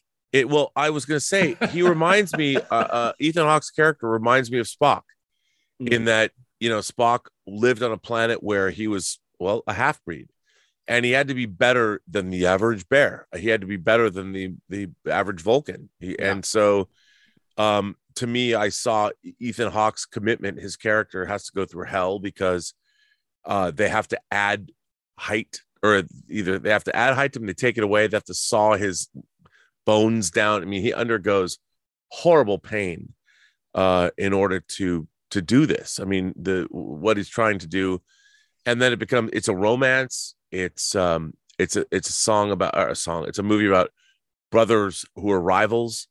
Um, it, it's it's a really wonderful uh movie, and the you know the uh, the title is Gattaca is actually um uh the the, the four it's based on the four nucleobases of DNA. Yeah. So um, that's what they came up with the with the title. I I I love this movie. I love the score. I love the way it's shot. Um, it Mhm. shows how a, a relatively low budget film can look slick and futuristic simply by using production design and, and locations. Um, the actors are Jude Law is incredible. It's a wonderful movie. it's interesting because Andrew Niccol was Chris Nolan before Chris Nolan, and uh, unfortunately, he made one too many box office bombs. I think it was Simone that sort of was the end of the beginning of the end for I think Gattaca was one of them, actually. got it got it okay. It you know, um, you know, and he had a great cast. I, I think it did okay. It did okay. Um, yeah, not great, if I re- I recall. But yeah, it's a terrific movie. It's it's it's smart sci-fi, great cast. Uma Thurman also is in it, who's wonderful, and uh, a really great movie. Uh, which which brings us uh, to From Russia with Love, number sixty, Rob Burnett. Well, uh, talk about slow burns. I mean, this might be the slowest burn film of all time. Um, Andrei Tarkovsky's 1979 film Stalker.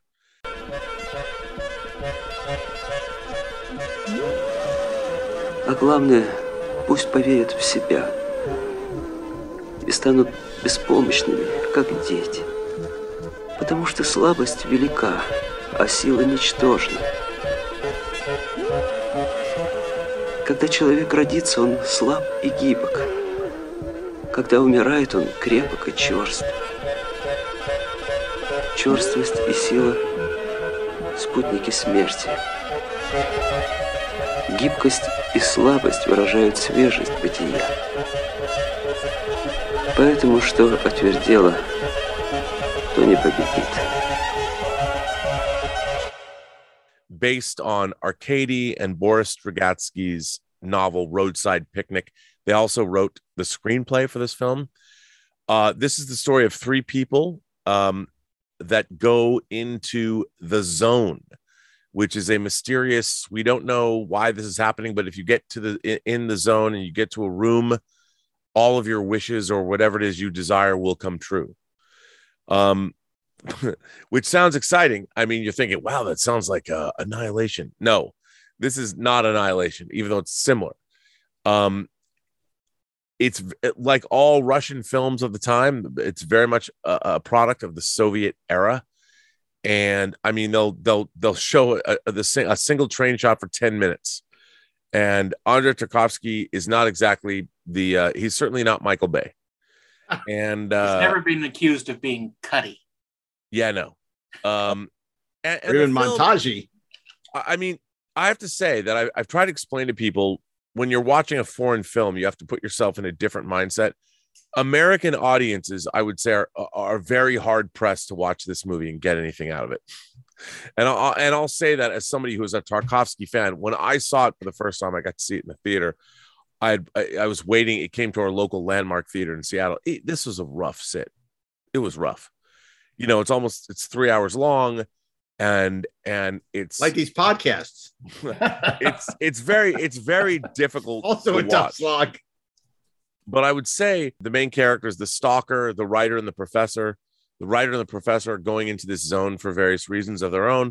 The stalker is the character that's taking them into the zone, Hmm. and um, it's it's very much an existential film. It obviously making this movie might have even killed its director Tarkovsky, who because they were they were shooting in highly toxic environments because that's what Soviet That's what Russia you do when like you're making a movie. yeah, it was just not good. But I I love this film. I love this movie. If you can put your mind in the place it needs to be to watch it, you have to understand that there's no plot to speak of, not really, and it, it's a tone poem, like many of Tarkovsky's movies are, and it. This movie is actually about consciousness and and humanity, and and it is it asks really interesting existential questions about life. Like what do you want your life to be? And and in a way that most people especially nowadays would never ask. Um it's a beautiful film.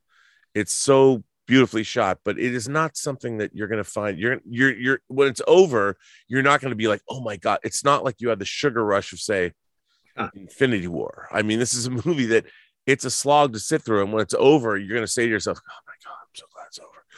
But if you bring the right mindset into the film, you might really find yourself uh, enjoying it. Well, number 59 is a movie where nothing can go wrong, go wrong, go wrong. Michael Crichton's Westworld. MGM presents Westworld. Your attention, please. We will soon be landing at Westworld, the ultimate resort. We have you on grid five, over. It consists of three worlds of the past. Locking in now. Worlds where you can live out your every fantasy. There's Roman world, the lusty, decadent delights of imperial Pompeii. Notify ground crews. Medieval world, chivalry and combat in 13th century Europe. And Westworld, lawless violence on the American frontier of the 1880s. Cinnamon toast. Each resort is maintained by reliable computer technology and peopled by lifelike robot men and women.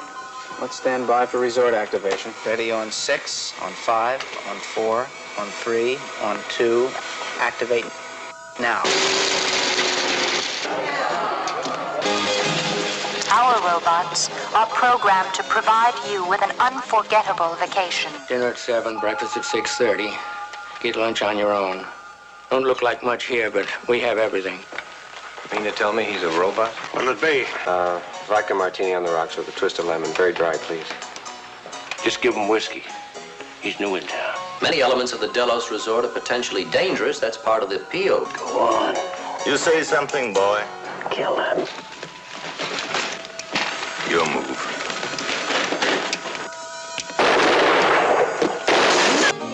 Our technology is designed to provide all this in complete safety. In Westworld, frustrations find release.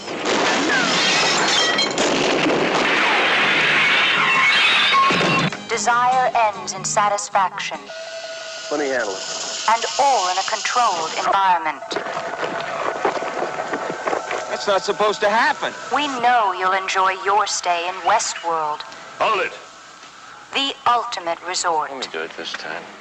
where nothing, nothing can possibly go wrong. I'm shot. Go wrong. Raw. Go wrong. Oh my God. Shut down. Shut down immediately. Westworld, the ultimate resort. Boy, do we have a vacation for you, for you, for you, for you. And Westworld is such a nifty conceit. In fact, it's so nifty they did a sequel. They did a sequel, and he and he wrote it again as Jurassic Park. Well, yeah, exactly. but there was also the short-lived CBS TV show Beyond Westworld, which did not make our countdown of greatest TV episodes. No. And uh, of course, more recently, HBO did a TV series that Daren worked on called Westworld. Um, but it's such a great idea. It's like, what if Disneyland, uh, you know, the robots, the animatronics were real, you know, and you could interact and go to all these places like Samurai World and and the you know Western Town and what if you were hunted, you know, had a gun, gunfight with Yul Brynner for the Magnificent Seven, you know, and as Chris, and uh, and then what if everything went wrong, and uh, and and and it's so funny because for years they talked about remaking this. As I know Arnold Schwarzenegger was attached for a while. It's such a juicy premise, and as Daren said, it was so juicy he remade it with dinosaurs. But uh, it's not a particularly expensive movie. Future World, its sequel, was even less. But uh, it's really enjoyable. It has a great cast with James Brolin and um, R- Richard Benjamin. Um, and uh, it's just you know you can feel the delight, and he he takes the money, the little money he has to work with, and makes Delos feel interesting and futuristic. You know, they arrive on that monorail, and you know it's sort of smart because it's sci-fi in the future, but yet they're doing the old west, so you, know, you can keep you can do it for a price. it's a way better script than a movie. Eh, I don't know about that. The, the movie the movie is very much uh, 70s cheapo. It looks extremely cheap. Um, it was. It was cheap. and It it was. was, but it but it looks that way. Um, But it's but effective. The ideas in it and the moments in it are really good. Uh, if you can get past the the goofy cheap parts. They spent Sloppy more with your money drink. on, I think, on lunch on the new TV show than they spent making the movie. Well, and, I- and then I- try I- watching I- Future World, which is even cheaper. Oh, future Well, we World. gotta we gotta mention that though. You can't talk about Westworld without mentioning Yul Brynner you cannot. as, Absolutely. as, as the gunfighter. It's a show with everything, but no, wait, it actually has Yul Brynner. He's ba- yeah, he's basically playing his character from the Magnificent Seven, Yeah. like dressed the same way, which is which is a weird kind of a pop culture thing. And I think for the audience, we're like, oh, it's that guy, you know, and and it's like and having William Shatner playing William Shatner in a movie. it's very similar to that, and it's it's really well done. And what what's funny is Richard Benjamin, who who is the lead, he has such a winsome, goofy quality to him. Like he's like, "What? Isn't this great? This He's is like- fantastic." He's, he's like a kid. This place is great. Yeah, It's- I, I mean, really he's- It's exactly how you would react if you were in a play if the Westworld was real. It's as And if I- it's yeah, as I- if Stephen Furst was was playing his character. Well, also what I love, uh, what I love is that there it's James Brolin and and uh, Richard Benjamin are like best friends, and visually, James Brolin is very much the, a swarthy, hunky man of the time, and Richard Benjamin kind of looks and feels kind of goofy, Yeah. and Yeah. and they really cast this well, and you know because the audience is on James Brolin's side, we're like, I want to be that guy, right. Right. and yeah, and and. Richard Benjamin's the goofy friend. And they certainly use that to great effect to subvert Yes. our expectations.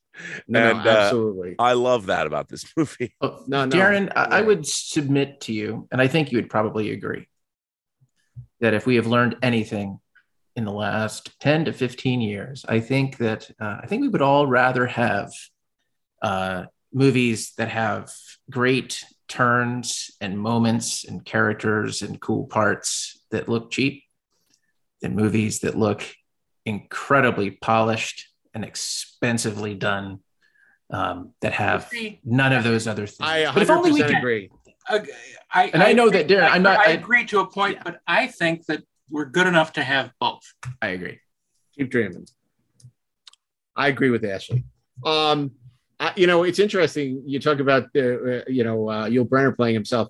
Did you see Curb Your Enthusiasm and see um, Albert Brooks playing himself? Yep. Yeah. That was great. But you know what's so weird? They got Vince Vaughn, but he's not playing himself. He's not and Vince. it's and it's weird because everyone else who's kind of a name person plays themselves themselves, on the yeah. show. So when Vince Vaughn isn't Vince Vaughn, it's very Well, disconcerting. they, they probably worried that uh, people wouldn't know who the hell Vince Vaughn was. I don't know. I, I would like to point out one more thing about West Westworld. You know, Not Curb. no, there there was something to be said for uh, the verve and the wit of 70s and 80s low budget genre films because they could come up with these premises. And I know that it was it, this is Michael Crichton, you know, Mr. ER creator himself. But the premises of these low budget B movies, they were the things that attracted us Yeah. We wanted we, we want to go you, the viewer wants to go to Westworld. Yeah. I mean, it's like, why isn't that place real? And I think all And then they the- show you one. yeah, but all of the great uh premises of these low budget, I call them, you know, B movies or whatever. Yeah. I'm going to talk about them in a few uh Don't tell David Twohy that. yeah, I know, right? A few titles now. I'll talk about that. But I, this is one of those. It's a, it's an irresistible premise, and the audience is so like, I want to go there.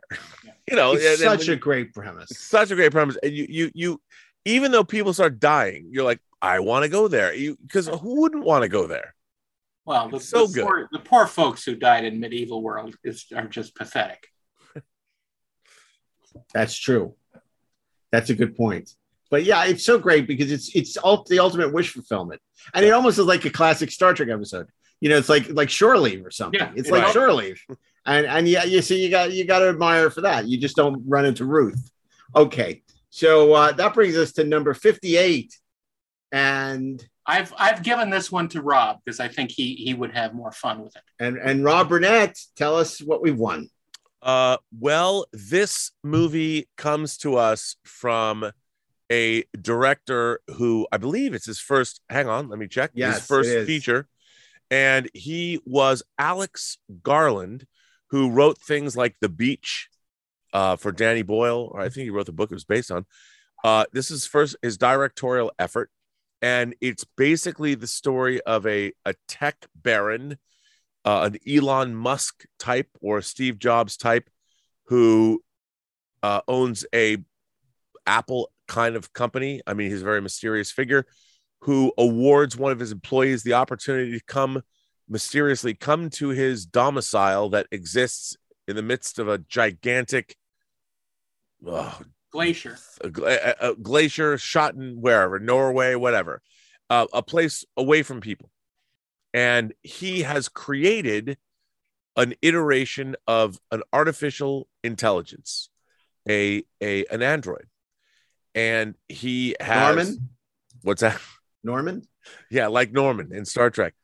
Um, and uh, Alicia uh, uh, Vikander, who's now married to uh, um, Ma- Magneto. Michael Michael Fassbender. Fassbender. Michael Fassbender. Um, and and the the idea is, and this is a great science fiction setup. The idea is that how can you tell if an AI, the Turing test, how can you tell if if if an AI is real or is sentient or, and that's Or what this is, is not based on. is not faking sentience. Yes.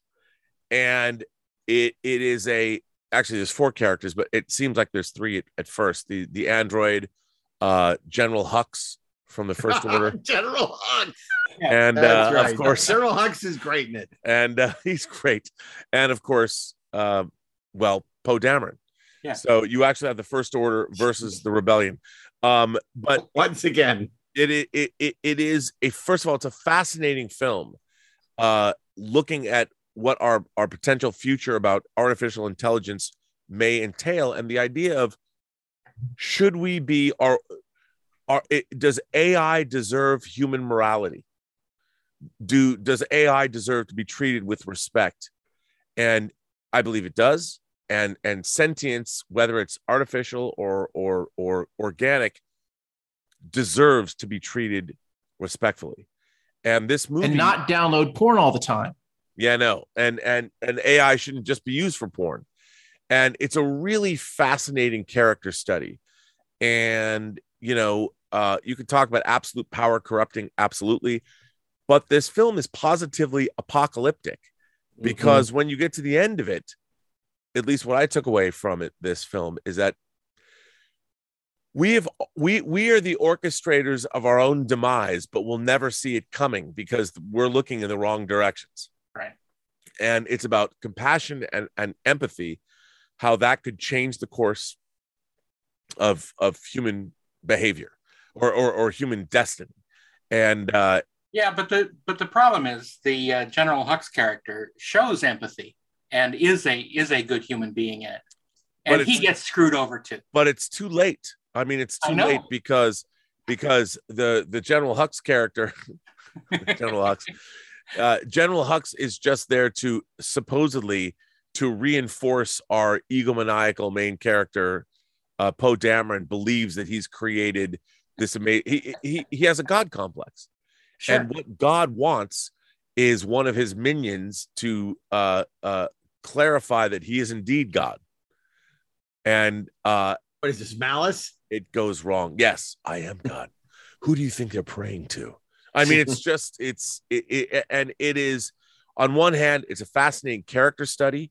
It's a great science fiction film. It is a great cautionary tale and it's a love story. And to Daren's point, they're still making low budget movies with big ideas, hence Ex Machina. How long until we get to his flying over his estate for the past two hours. Caleb, I'm just gonna throw this out there so it's said, okay? You're freaked out. You're freaked out at me meeting me, having this conversation in this room at this moment, right? But can we just get past that? The whole employer-employee thing? It's good to meet you, Nathan. It's good to meet you too, Ken. This building isn't a house. It's a research facility. And I want to talk to you about what I'm researching. You want to see something cool?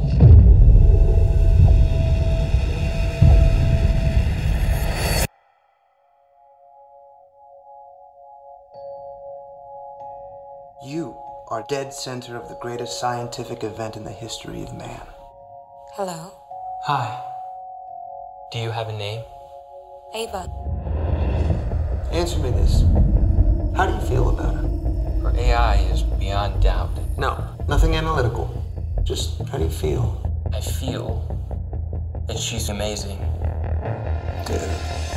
Do you want to be my friend? Of course. Will it be possible? Why would it not be? Did you know that Nathan brought me here to test you?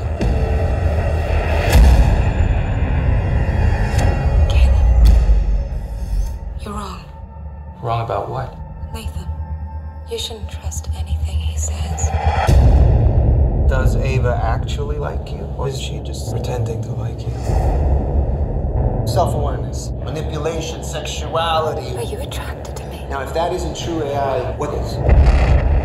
Caleb, here's something I want to show you. Can we talk about the lies you've been spinning me? What lies? Today, I'm going to test you. Why me?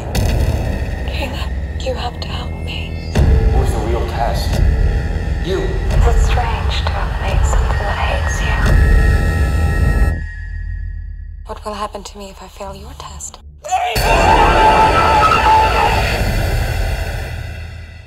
which was made relatively very little money. Most of it went to the visual effects But for they, the robots. they do and spend their money very well. they yeah, and, and it's I a would say this very won an well- Academy Award for visual effects. And um, uh, this film is a perfect example. To me, this is great, heady science fiction uh, on a low budget that that lives and breathes because of the writing and the acting, the characters. It's no ex- Saturn three though. No. Thank You know, and and and and it- you know, to, you know, as something you were a bigger fan of, it gave Alex Garland a directing career and allowed him to do the Devs miniseries, which I know Daren, you were a big fan I of. I love it. Yeah. Love it too. The the the second to last episode of that show put me in an existential crisis. Yeah. Not since uh, we tried to write Free Enterprise in the Hubble telescope deep deep uh, picture, or whatever it's called, in National Geographic. Fuck me up. Oh God, what's sad is I remember that. Okay, so uh, that was Ex Machina, and at number fifty-seven, Daren, it's another remake. It's another remake. I I did the original uh, a couple episodes ago. This is A couple years uh, ago. Well, this is uh, 1986, The Fly. I think you're making a mistake. I think you really want to talk to me. Sorry, I have three other interviews to do before this party's over. Yeah, but they're not working on something that'll change the world as we know it. They say they are. Yeah, but they're lying.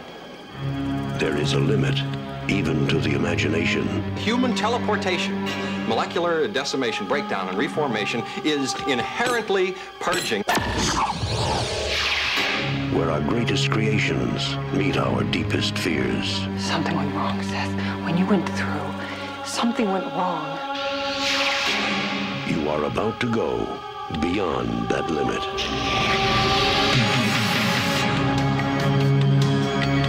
Those weird hairs that were growing out of your back, I, I had them analyzed. But they were definitely not human. If you saw how scared and angry and desperate he I'm sure Typhoid Mary was a very nice person too when you saw her socially. No! You're afraid to be destroyed and recreated, aren't you? You're changing, Seth. Everything about you is changing. Oh no. What's happening to me? Am I dying? I want to know what's going on. What does the disease want? Wants to turn me into something else. Oh no. A fly got into the transmitter pod with me that first time when I was alone. Don't go back to it. Could be contagious. Ah, I'm afraid! Don't be afraid. No. Be afraid. Be very afraid.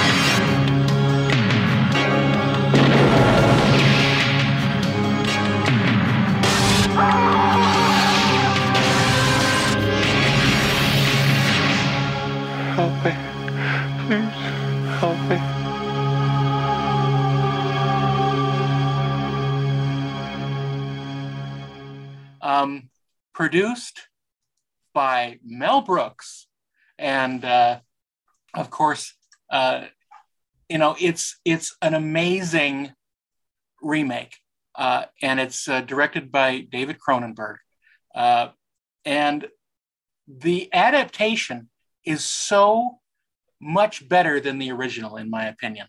It is an actual human story, and it's heart it's it's uh, heart wrenching, it's fascinating, it's kind of fun and frightening as hell. Uh, the the great Jeff Goldblum in probably my favorite role that he's played uh, plays Seth Brundle. like him in those commercials. With the, the the how rental rental.com or something. I don't I don't watch TV much, so I wouldn't know Okay. about that. Um, And Speed and Brown Shoe? Come on. that's right. Yeah, now we're talking. Uh, New Jersey. Um, Yep. Ooh. New Jersey. We'll get to that. We'll Uh, get there.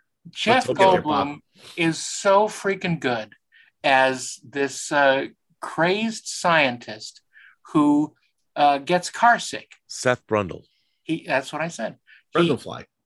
Yes, he uh, he says he he puked on his uh, uh, tricycle. That's that's what it was. Um, but it's such a, a, a strange and funny love story between him and uh, uh, Geena Davis, who plays a uh, uh, uh, a writer for a uh, magazine called Particle Magazine, which is sort of like an Omni.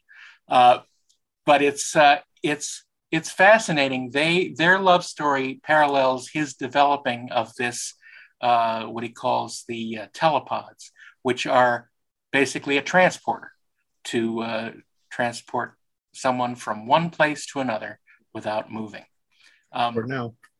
it's uh, it's great sci-fi, and uh, unfortunately, as we know, uh, during a, uh, a, a drunken uh, experiment, uh, Jeff Goldblum goes in the pod and teleports himself, but unbeknownst to him at the time, a uh, a harmless fly is trapped in the telepod and combined with him on the genetic level on the other end. He doesn't come out with a big fly head and a big claw.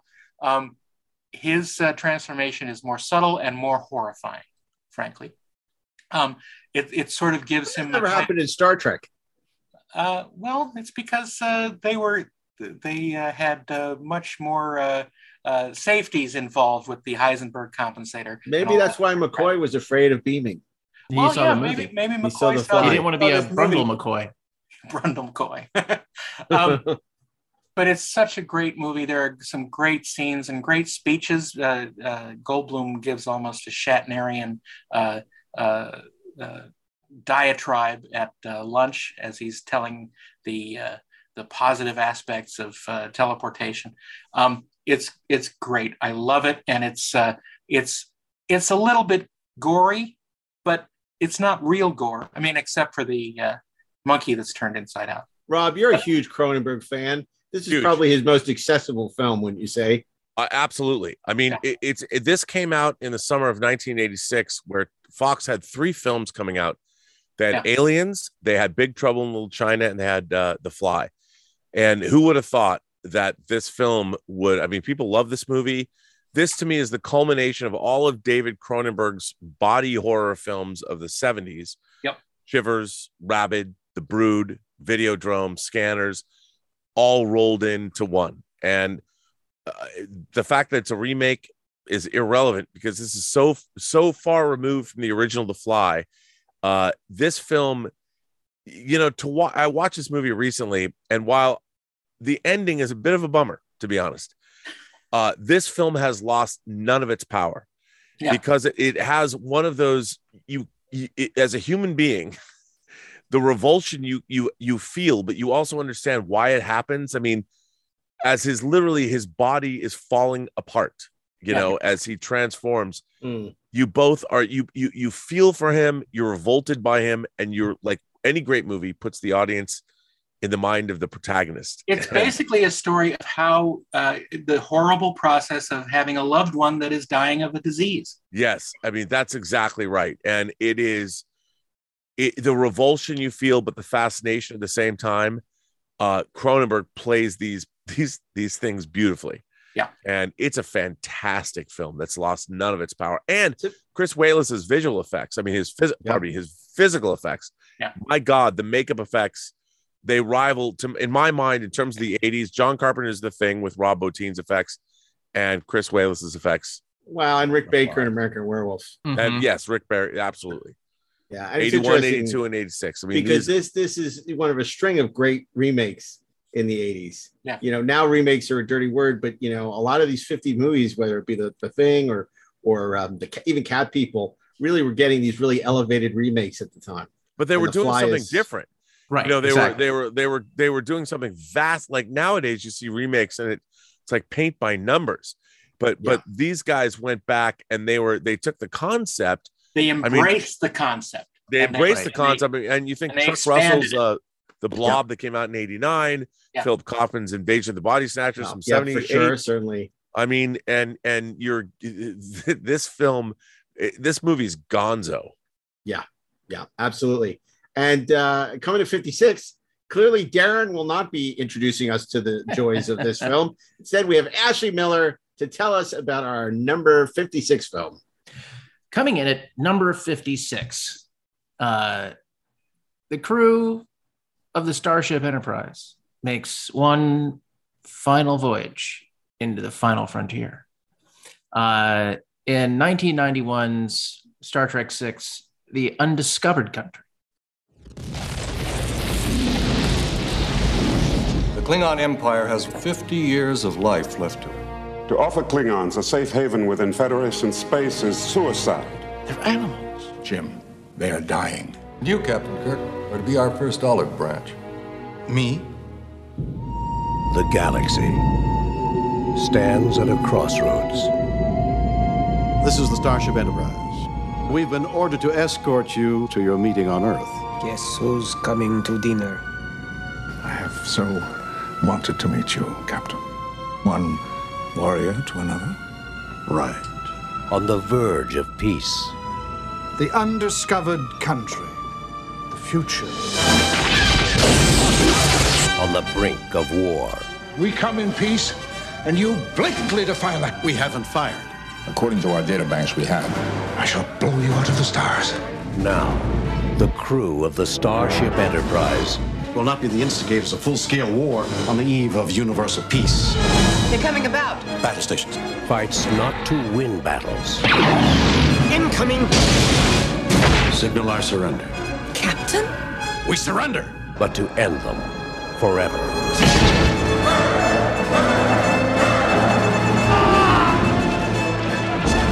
We would consider an attempt to rescue them an act of war. There will never be a better time. This is Captain Sulu, USS Excelsior. We stand ready to assist you. This is fun. You do prefer it this way, as it was meant to be. Warrior to warrior. She cannot take much more of this. Cry havoc! Kill! And let's slip the dogs of war. Fire. Star Trek VI The Undiscovered Country. should have stopped watching Star Trek right then. That's- I think I that's would have right. been very happy if I had just stopped watching Star Except you- Trek. I, I agree with you. If I had just stopped after five, I would be perfectly. Except you would have missed Deep Space Nine. no, what season And of all Deep Space things. Nine would I've missed? Oh, it Uh, hadn't. well, it's No, 1991. it hadn't dude, started so- yet. oh yeah, I would have missed Deep started Space yet. Nine. You would have missed mind. the season five, six, and seven of TNG. but if you don't know about it, you wouldn't miss it. Yeah, That's but right. five, six, and seven of next gen I could have lived without. I Right, would have so been fine. Okay. So, uh, it- it- obviously, Darren has his opinions on this film. I'm a, I happen to be a big fan of uh, of Star Trek Six. I um, you know, it's it's uh, it's one of those movies that I think, uh, you know, we were just sort of talking about like uh, about you know the the idea of things kind of being cheap. And I don't think this movie looks cheap, but I do think that it's It hurt by the fact that um, that you feel the next generation uh, you know production elements all over it. You you definitely feel the fact that it was made on those sets.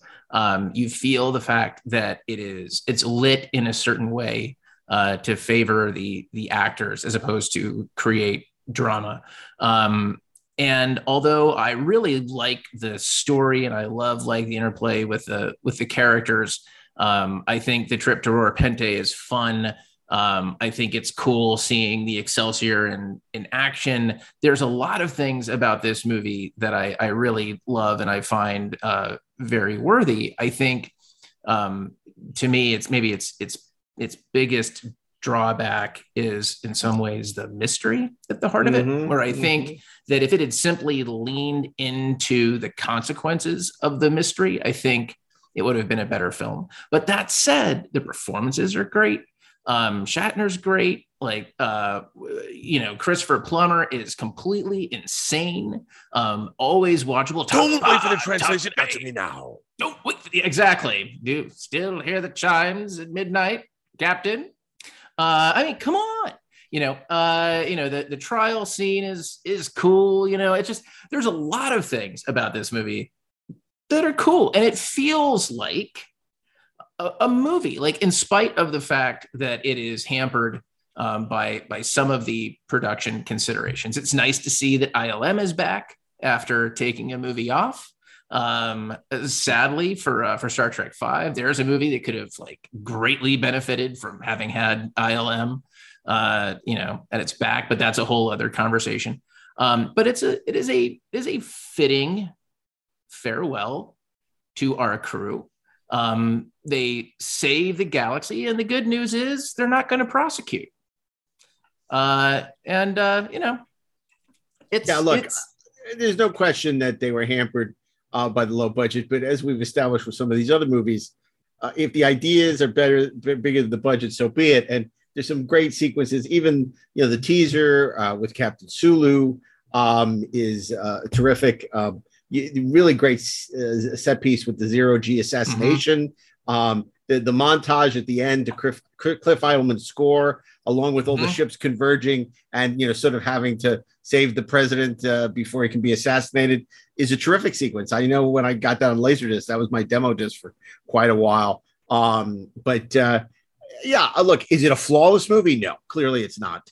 But um, there's a lot to like about it. I, I agree. I think the mystery is the most ham-fisted part of it. I clearly Nick Meyer, for a guy who loves Sherlock Holmes, was less interested in you know sort of figuring out the mystery. And we've talked about this before. Oh, these gravity boots are rattling around in this uh, Gravity cabinet in the room we're sitting in right now. Yeah, it's Um, you know, but I'm, uh, I'm going to uh, resist giving any comment on this Because? uh, because I don't want to give uh, Steve Asbell any in, uh, ammunition uh, when we For the debate the merits yeah, of this yeah. film.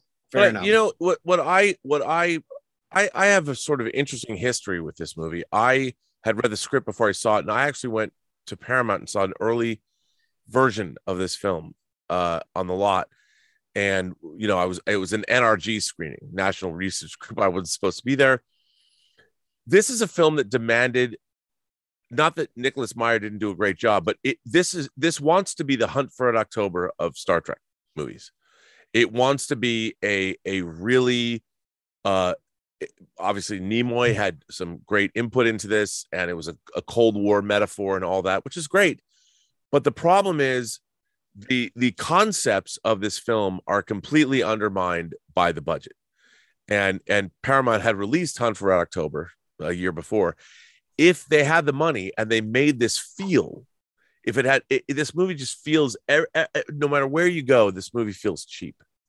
It doesn't. It it is betrayed by its budget on every level, and it's unfortunate because this should be the great political Cold War film of the Star Trek era. Mhm, mhm. and and it could have been that. All the building blocks are there but because it, it's such a you know they they fall back i mean come on i'm is in this movie I mean, Iman. it's Iman. Iman. Iman Must have been your lifelong ambition. I mean, there's a lot of Not great everyone stuff. keeps his genitals in the same place, Captain. I it's all great, but it, it's it's so it's all B it's it's an A-list plot, but it's done like a B movie. Yep. And it, it Great. it's unfortunate. I, I, I agree, uh, but it's still immensely enjoyable, which is why it's on our list at number fifty. I like it a lot. That's right. Me too. Now, Ashley, if you wouldn't mind, for number fifty-five, can you science the shit out of this? God damn it, you took my joke. Uh, yes, number 55, we can in fact science the shit out of it. Uh, number 55, as you as you might have guessed, uh, based on the uh, based on the intro, is uh, Ridley Scott's 2015 opus. Although I think he probably had some other opie uh, in 2015. Uh, was that also the year of Alien Covenant? Am I crazy? Um, uh, the Martian, starring Matt Damon. Matt Damon. I guarantee you that at some point, everything's gonna go south on you. Ready? And you're gonna say, this is it. This is how I end. Commander, Mark is dead. We have to go now.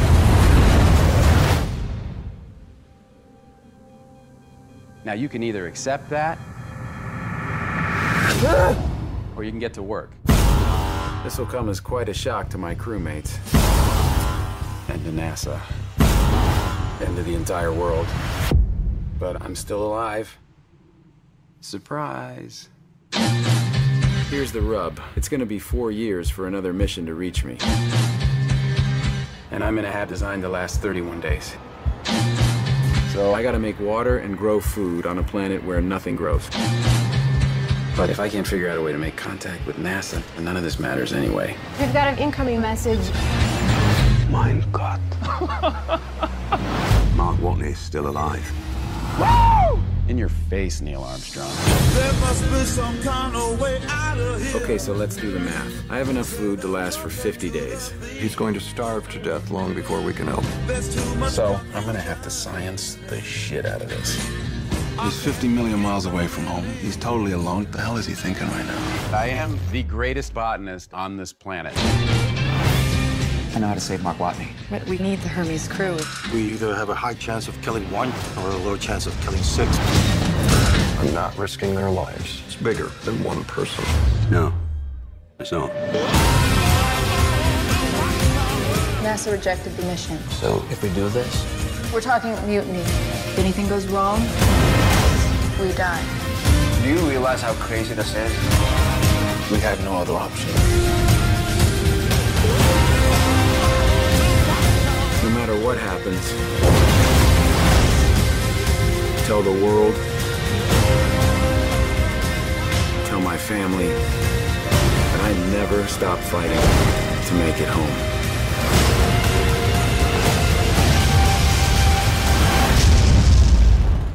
Uh, Damon. Matt Damon um, plays, I guess. I was going to say he doesn't play the Martian, but he does kind of play the Martian. Oh, he is. Um, he, Is he he plays an Zane's Emissary? astronaut who, uh, due to due to an accident, uh, is is basically left on Mars, Left for dead. to survive. Right, left for dead. They realize he's alive.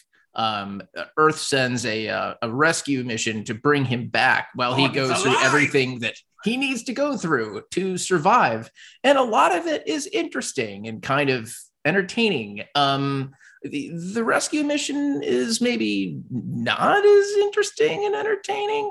The stuff with pooping and potatoes is pretty good. I like.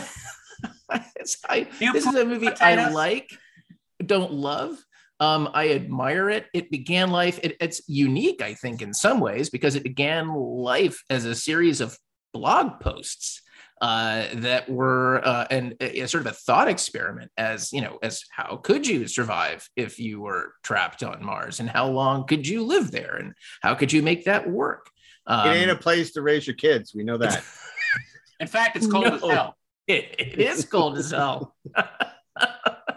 right. Uh, so it's it's uh, it's an interesting exercise. It's it's more successful as drama than I think it has any right to be. I, I think largely because of uh, of Ridley Scott's like just sort of wonderful eye and uh, and the fact that Matt Damon is game and and considering that he's like all by himself uh kind of pulling off I think like a really sort of terrific engaging performance. It's you know it's funny because I'm thinking it's not I don't know I kind of think I like it, now. I'm thinking about another movie with uh with a with an astronaut kind of by himself in a desolate place, like trying to stay alive, like Sam Rockwell in Moon. I kind of like. I think it's he's not quite Sam Rockwell in Moon, but he's really great. He's incredibly watchable. Um, he's Matt Damon. Um, but we're not. well, uh, look, th- this movie is wildly entertaining uh, uh, across the board, and what I love about this film is I've often thought that the the characters that are trying to get Matt Damon home, the NASA crew, they should make a show about them. Them, mm. the, the, the the secondary characters, whether it's Donald Glover, whether it's Sean Bean, you know, whether it's uh, uh the, the, all of the actors in this film are first rate, mm-hmm. and the story is so fascinating about how Matt Damon's character uh, uh, saves himself, and and it just everything he does, it just gets worse and worse and worse, and worse and worse, and you're like how do you endure? You know again it's it, you as an audience member put yourself in the protagonist's point of view and your or position. You're like god would i would i survive? And then yet like in the best epi- uh, best tradition of say star trek everyone in this film is is is inherently good and they're trying their hardest yeah. to bring a man home. And it is based on science and it is based on on stellar mechanics. And there's so much in this film. It's so interesting and you love all of these people. And you're you're I, i've never seen a film that that i i don't think i've, I've been so invested in. And all of the like when when we're on on earth with nasa you i want to be part of them. I, let me uh, can i be on that team? How, how can we science the shit out of this? I i want to be matt damon stuck on mars and i want to know you know i want to be with jessica chastain too. Uh, shit. But um uh it's it's amazing. It's really this film is so delightful. It's so much fun to watch. And, what I love, oh, sorry, go ahead. Oh, go ahead. I was gonna say what I love about Ridley Scott is he's a chameleon, and he's not always successful. I mean, obviously, he's made a couple of movies that just don't work, but this is a case where he does something completely different than we ever seen him do, and he nails it. He sticks the landing. Um, you know, whether you're interested in science or, or not, you know, Matt Damon's character, you're so invested in that character and his fate and uh, the drama, and it's beautifully shot. It, it, it feels real, and uh, it's just you know a terrifically entertaining and smart film. Uh, you know, it's a very smart studio picture, of which there you know less and less of these every year. Yeah, and you know he's not a superhero. He's a you know he's a real person in extraordinary circumstances. So that brings us to number fifty-four.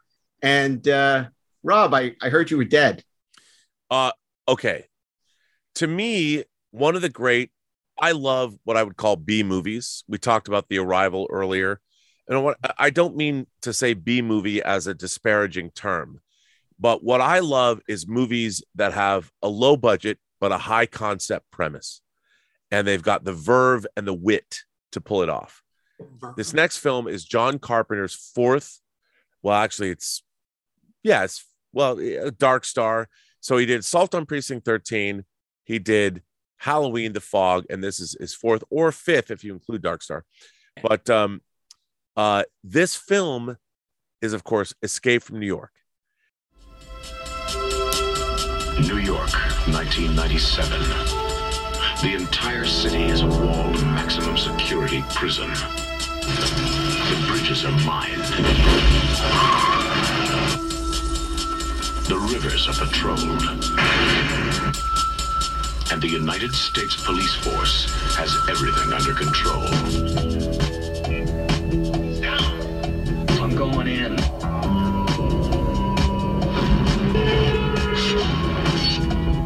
John Carpenter's Escape from New York, the high adventure of the future. One man must go in where no man has ever gotten out. John Carpenter's Escape from New York the greatest escape of them all is about to blow the future apart.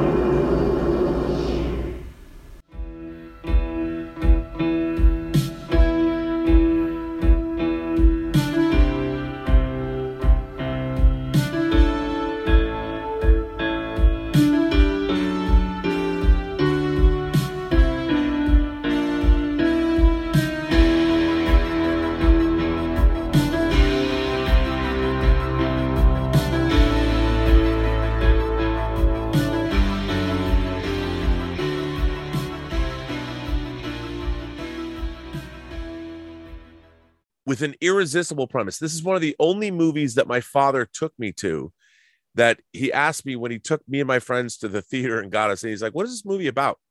I said, Dad, it's 1997.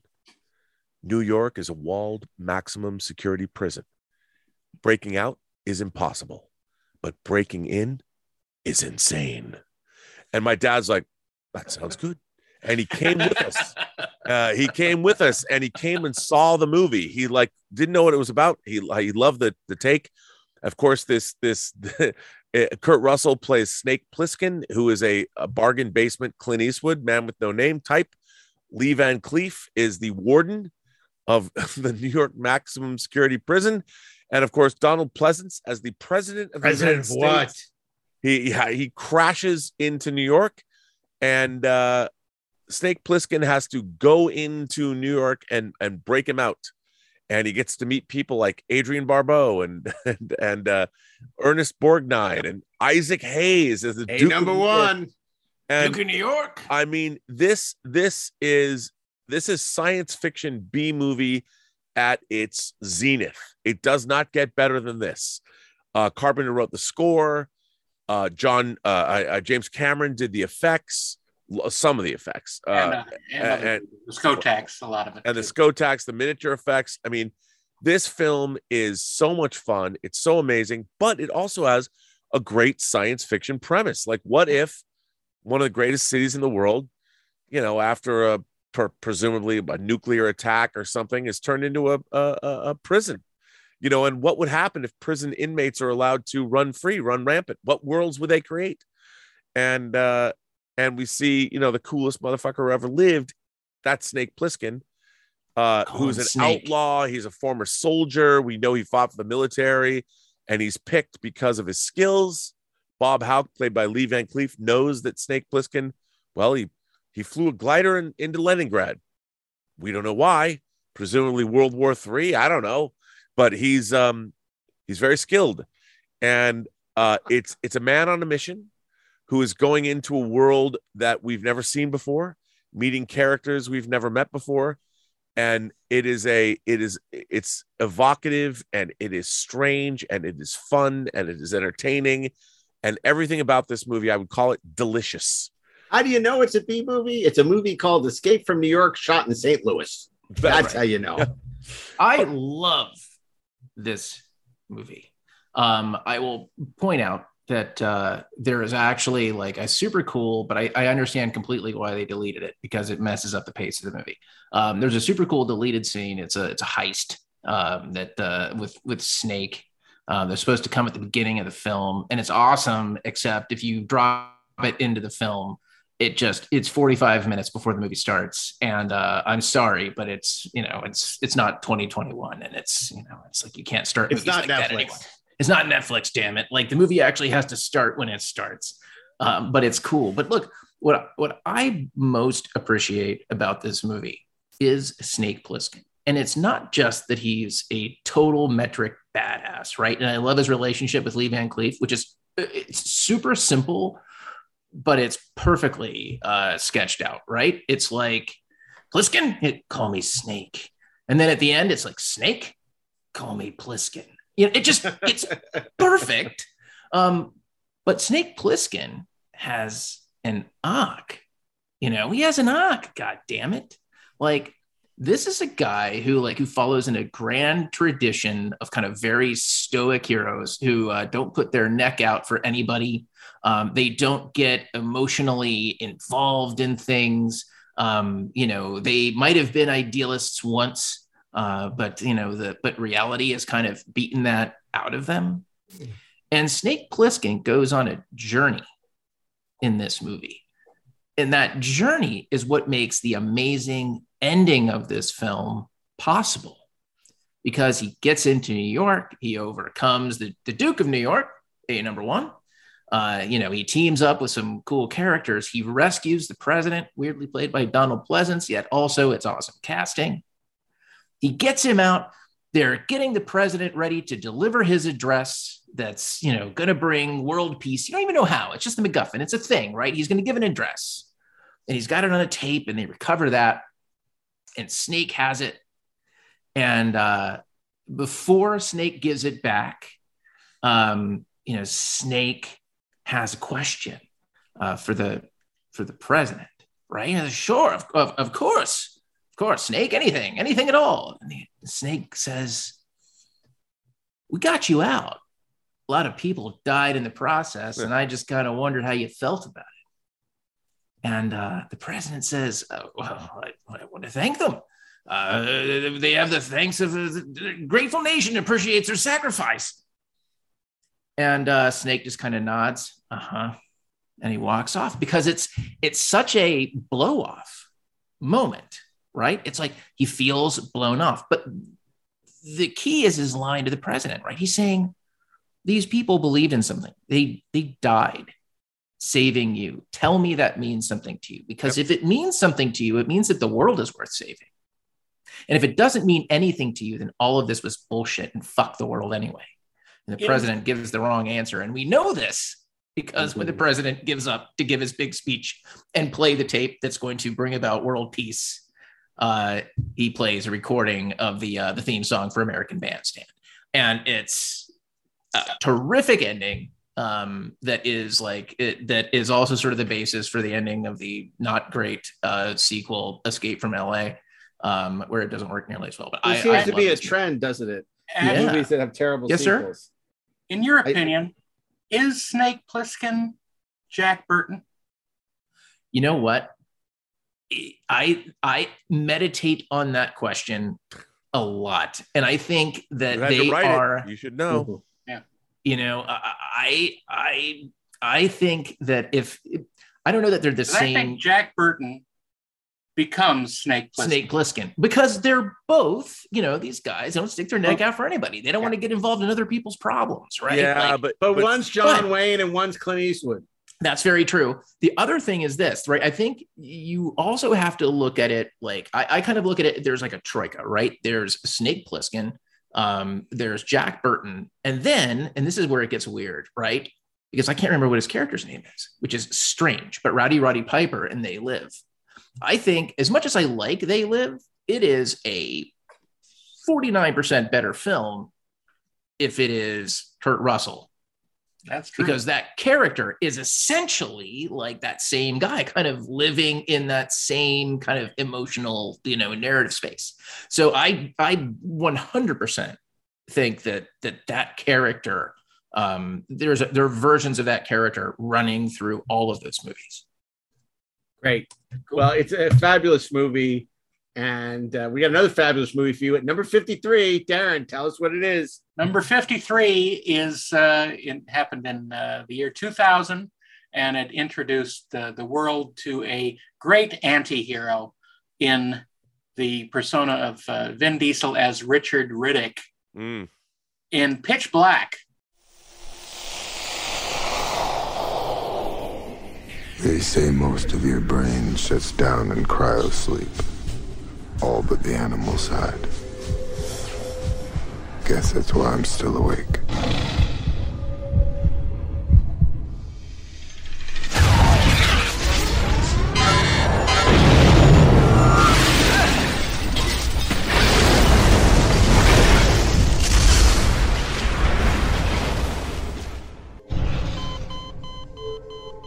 If the man is gone, he's gone. Why should he bother us? Maybe to take what you got. Maybe to work your nerves. Is he really that dangerous? Only around humans. Zeke! All you people are so scared of me. But it ain't me you gotta worry about now.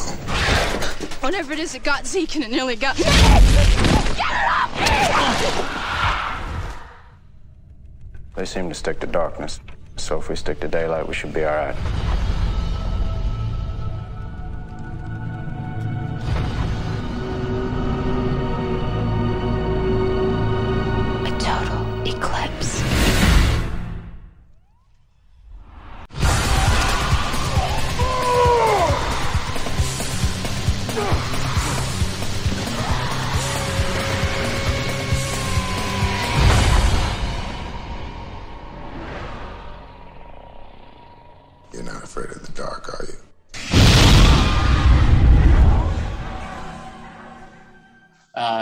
David Twohy, uh, his first B in movie uh, director.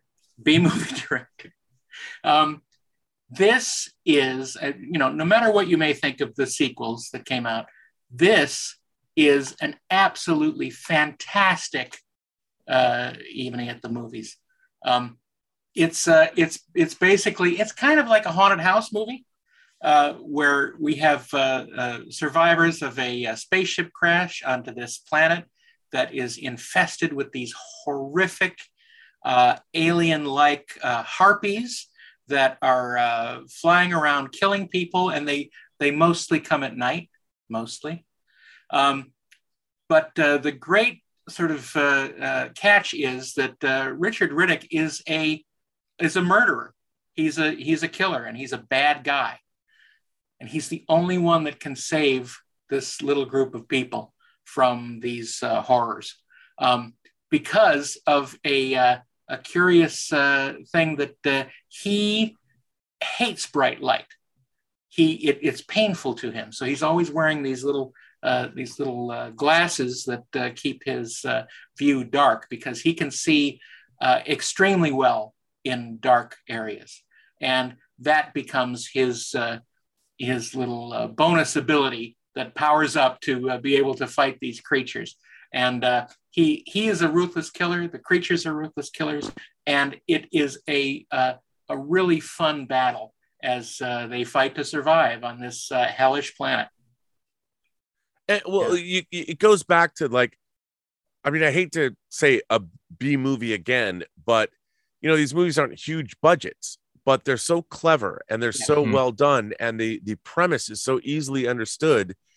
It's not something that you you we get it from the very beginning. We totally understand. And what's so great about this movie is it's so well done. It's so beautifully made, beautifully directed. Mhm. But the threat, the threat is so terrifically portrayed. Yeah. Uh, you gotta love it. You gotta love this. It- it's so interesting because it's what you said, Rob. Super small, low budget, and then you know then he gets greenlit a huge sequel that Daren worked on that looks amazing, and yet there's just something really special about that first film that is missing in the later iterations. Okay, great movie, great pick by Daren. Brings us to number fifty-two, and Ashley Miller is back in the driver's seat, bringing on the magic. He's back. I'm in the driver's seat with uh, with a gun pointed at me by Jeff Bridges.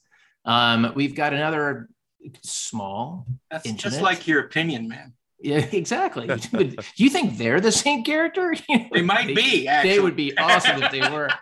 Um, another entry from John Carpenter, very uh, sort of small, uh, smaller budget, certainly, um, but very smart science fiction film um, that is incredibly emotional, um, that is beautifully rendered. Uh, it's very different from any of uh, John Carpenter's other films, and I think you know greatly to its benefit.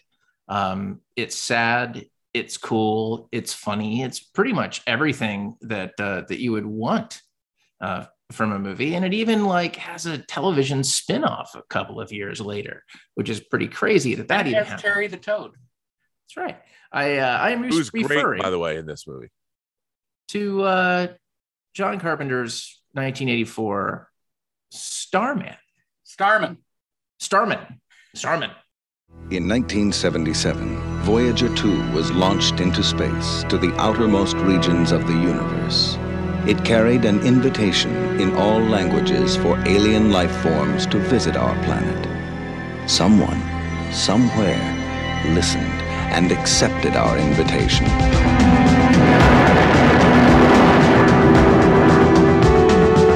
Get ready. Someone is coming. Someone like no one she has ever known before. Can you clone a living organism from the hair of a dead man? We're hypothesizing a technology that's probably 100,000 years ahead of us. He has powers we cannot imagine, and the face and touch of the man she loved. I send greetings. What's the matter with you? How much English do you understand? I understand greetings in 54 planet Earth languages. Do you seriously expect me to tell the President that an alien has landed, assumed the identity of a dead house painter, and is presently out tooling around the countryside in a hopped up 1977 Mustang? You're not from around here, are you? Think of what it would mean to talk to a being from a civilization like that. Think of what we could learn. You don't understand. There isn't much time, please. He doesn't want to hurt anybody. Can't you just leave him alone? What the hell ever happened to good manners? We invited him here. So far to come, so much to do, so little time to fall in love. Look up. Company's coming. John Carpenter's Starman.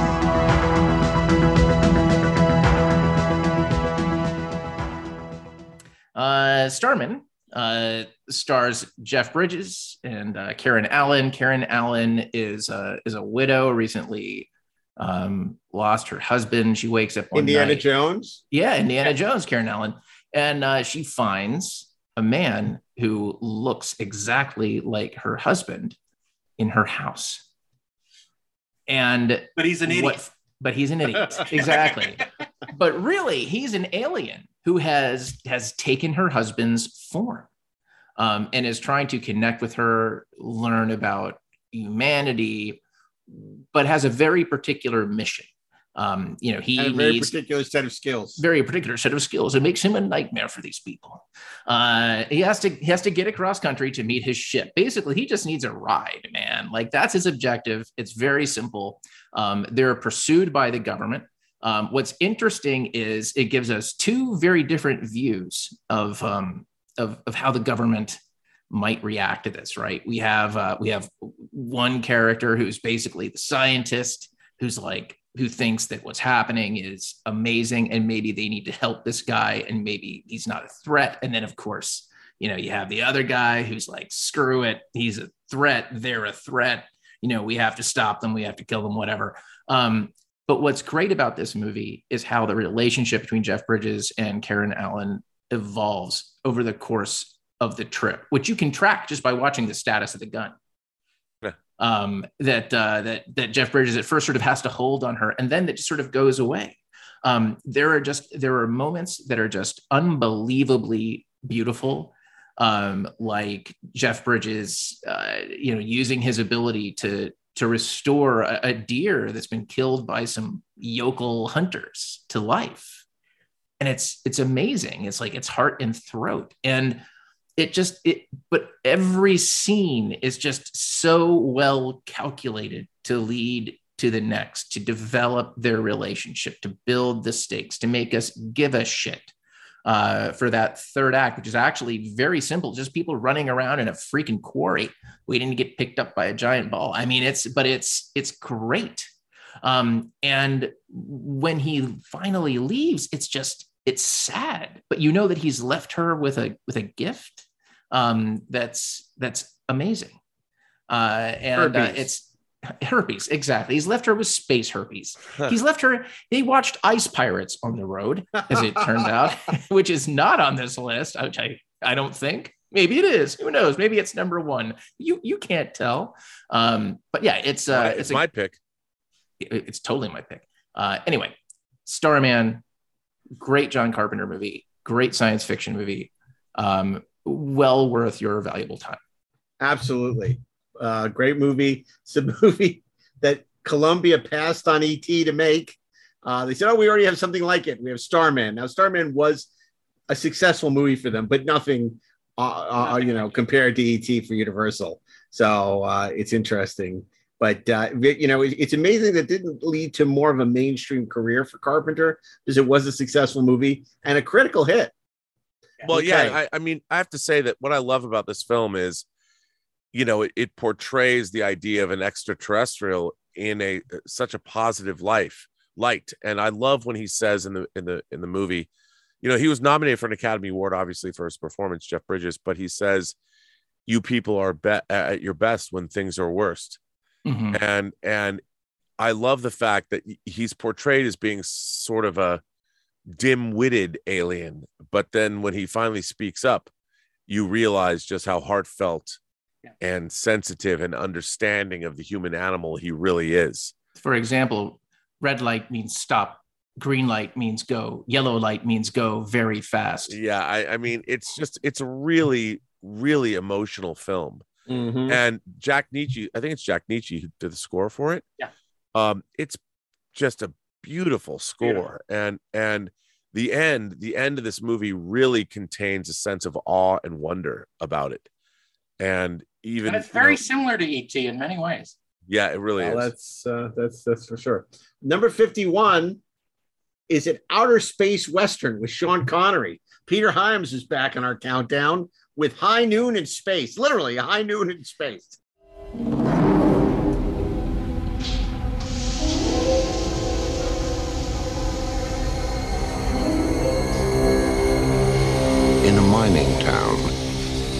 On the second moon of Jupiter, something deadly is happening.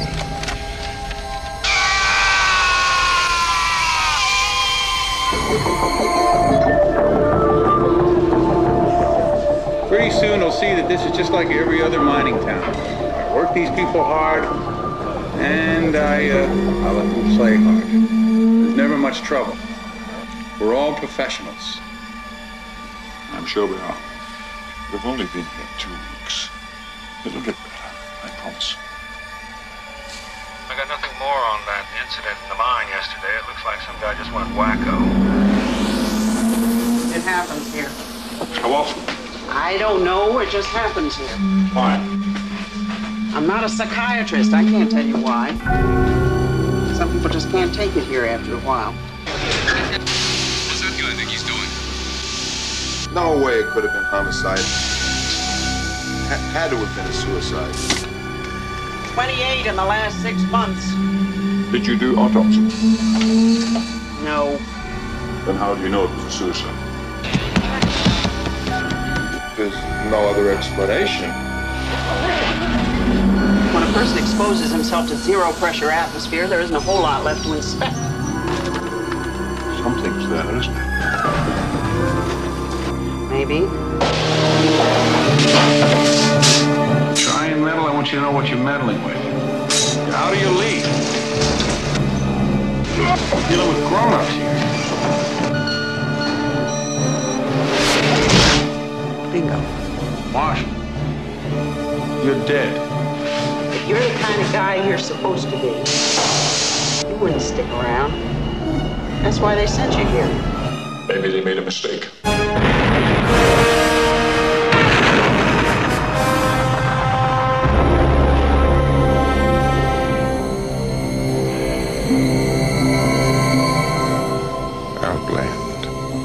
Ultimate enemy is still man.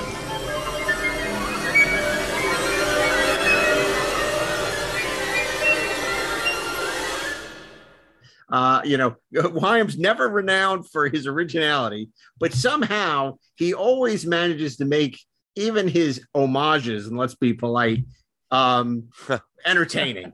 And uh, once again, he's behind the camera, he's writing, he's directing, he's a triple threat. And he has Sean Connery as his lead actor playing Gary Cooper in space. and uh, but here's the thing, you know, other than the fact that Peter Hyams clearly um, watched Alien a few too many times and stole all of Ridley Scott's production design, um, it's a really great, smart movie that has only aged well. This is a movie I must have watched nine thousand times on Warner Home Video, and, and not to mention on HBO. It seemed to be on every three seconds at back in the back in the eighties. But you know, part of that is because it's really entertaining. Sean Connery's great, and he's a man of principle who stays behind to do battle with Peter Boyle. Could you imagine him being the villain today in a in a mainstream Hollywood movie? Peter Boyle and Putting you know on the Ritz. and you know who the love interest is? Frances Sternhagen. She is so Yeah. good in this movie. she's not really the love she's the interest. love I'm- I'm interest, yeah. facetious, but she's Peter like Boyle the is female lead. Is Frances Sternhagen, who probably was l- younger than us at the time, but looks like she's 80. Right. But it doesn't matter. But She plays movie- Dr. McCoy. She plays Dr. McCoy. Yes, she does. Exactly. But he's such a fun, I mean, because if you're going to rip off a movie, rip off High Noon and put it in space. Why not? That's the kind of stuff we were all coming up with when we were in sixth grade. It's the greatest movie for somebody in sixth grade because it's an outer space western. Sean Connery brings gravitas to the role. He's so does not want to be there. Not doing the movie is one thing, but he doesn't want to be staying on Io on this mining colony. but he has to do what's right. And then it's basically the same ending as High Noon, eh, but um, with a little Introvision thrown in. The short-lived special effects technology, where it was kind of the progenitor of today of of, of the video screens Stagecraft, of, yeah. of of um you know of what do they call it the um stagecraft yeah so we're- Volume, we're- you know, whatever. yeah the volume it's the, the, the you know the press it's before the volume was the volume like where they shoot Mandalorian and all this stuff in front of these uh uh liquid dis- these screens it was Introvision would project video uh, uh not project video would project film and they would shoot all the live action play in front of the film being projected it was awful it looked like exactly what it was but um but well, it, it didn't depends matter. how it was employed. This was the first movie to use it. Stand by Me has a great Introvision. Yeah, yeah, yeah. But it, So- it doesn't so look. does the fugitive. It, Another does, it, does, it doesn't look great, but it, it, it's okay because this movie is really good. Yep. And it's just sort of it's for, for something that is such a low kind of B movie premise, it executes it with like finesse and an A level approach where the characters don't do dumb things Yeah. and everyone's smart and uh, and have it's the great return, dialogue. It's the return of the company that uh, screwed up things for Capricorn One, Con Amalgamate. Yep, Yes, that's right. That's right. That's right. They're back, and uh, And they're bigger you than ever.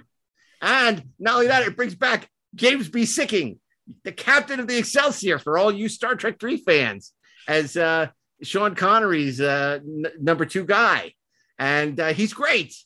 And uh, it's it's really this is another film that is not on the tip of people's tongues these days. It's sort of gotten lost to the sands of time There's a great Uh, Jerry Goldsmith score. great Jerry Goldsmith score.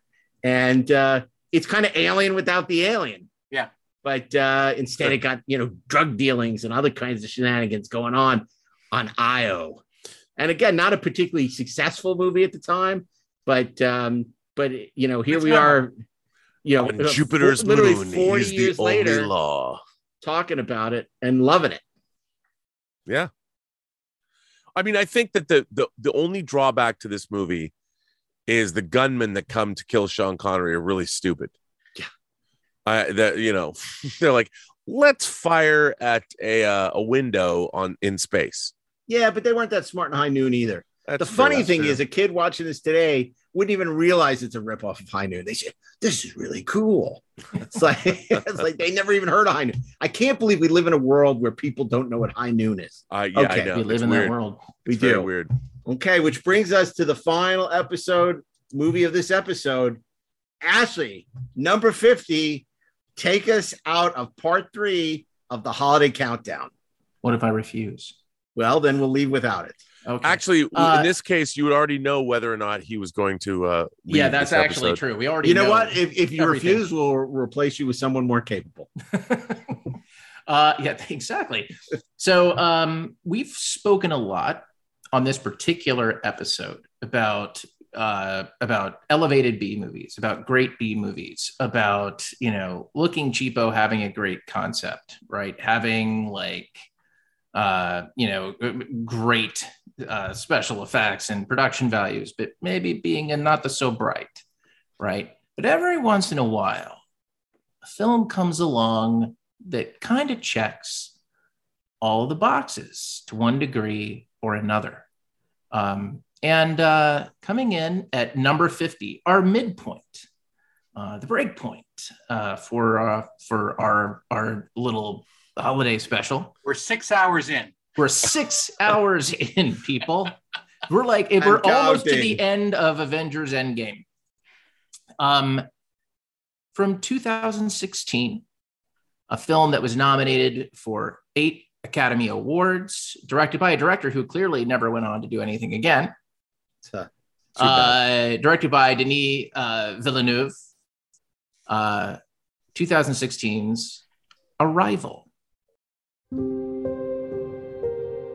There are days that define your story beyond your life, like the day they arrived.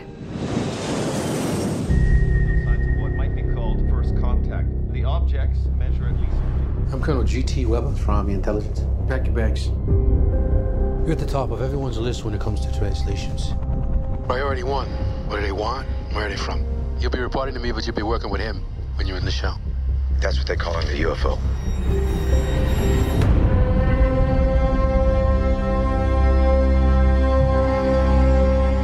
Who's being carted off in the medevac? Not everyone is wired for what you're about to do. So what do they look like? You'll see soon enough. Every 18 hours, a door opens up. That's where we go in.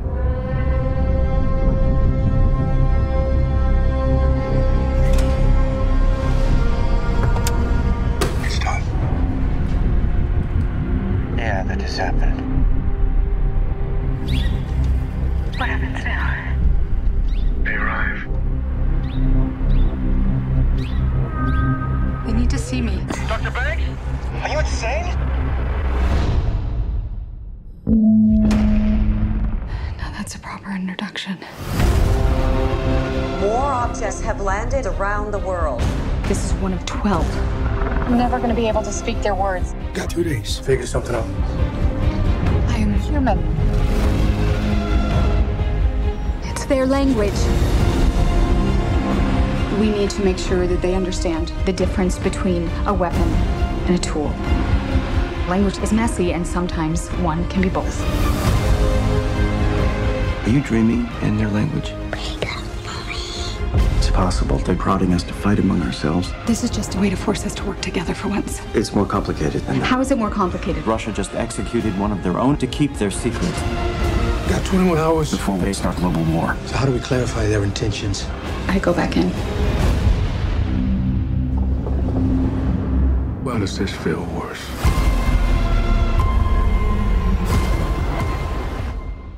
No V. No bloody A, the, or an. Uh, no definite article, no indefinite article, no article at all. Uh, the premise of Arrival is actually dirt simple. Aliens show up on Earth. Exactly. It- at first, at first, uh, aliens show up on Earth, and uh, we try to figure out how to communicate with them. And that story, in and of itself, is actually probably my favorite part of the movie um, because I think the relationship that develops between the aliens and the translators, um, Amy Adams, Jeremy Renner, um, their team, is incredibly fascinating.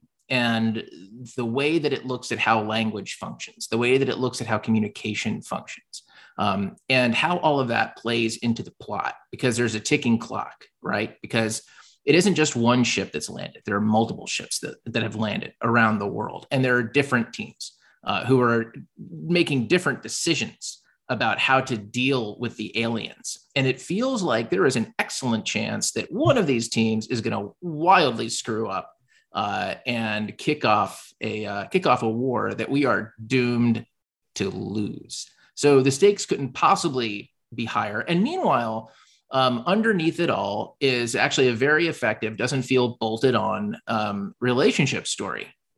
Uh, you know, it's about it's about a marriage that's gone bad for reasons that are incredibly relatable, incredibly emotional, and turn out to be extremely important uh, to the outcome of the film.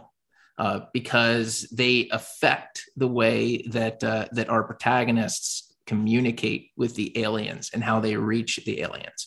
Um, it's quite beautiful. It does an amazing job of communicating the scope of these ships, um, of making us feel like these things that we're watching are actually happening. Um, it's you know it's the I mean the sound design is actually it's fantastic. I mean, everything like design wise, and it, is borne out by its Academy Award nominations, uh, is just it, it's beautiful. It's great. Um, you know, it's uh, if I have one criticism of this film, it's that for for all of the the things that work for it emotionally, for as as smart as it is, um, it it it never quite it never quite lands for me a knockout punch. I, I see the punches that should be the knockouts, but they don't quite land as the knockouts. And I think ultimately what gets in its way is that um, the the kind of the emotional heft of the movie depends on an intellectual exercise for the audience. Right. And so we're asking the audience to both be in the movie emotionally, but also then to sit outside of it and think about it. And the second we ask the audience to do that, we're we're And it takes disconnecting away the them from their emotional- connection. Yep. And that's a problem. That's a great Um, analysis, by the way. Thank you. Um, I but I I think it's a worthy movie. I love the ambition of it. Oh, look, I agree with you, and I think that um, you know the original script for this film was was banging around Hollywood for a while, and uh, uh, It's based on a I- short story, right? yeah, they Mhm. changed they changed the ending of um, the the film, which I don't necessarily agree with. Um, in the original version of the of the story, all of the people of the earth, the different nationalities, were being given uh, parts to a machine that would later allow faster than light travel, but we all had to cooperate to get it so we could then save the aliens 3,000 years from now. And in, in the final film, the gift of the aliens is their language. And it, it, it, it makes it And the mindset to understand their language. Yes, and the mindset to understand their language. And so ultimately, only one person does. Right. And I understand why they made that change because all studio development notes are all about, well, you have to make this personal to the protagonist so we can all get it. And it's it's it's less of a sci-fi. It's what Michael Piller did in the third season of Next Generation. Um, which I again I don't mind because the way this movie is made, the verisimilitude, the feeling, I mean, you're you are it's a character study. And even though you're dealing with aliens and global catastrophe, it never strays away from Amy Adams' character. You know, you're always with her and you're feeling her experience and what she's doing. And this movie truly has a sense of wonder. The the aliens as they are portrayed and their ships and everything is it's so beautifully done and you really uh it's hard to create a sense of wonder. But this movie has that.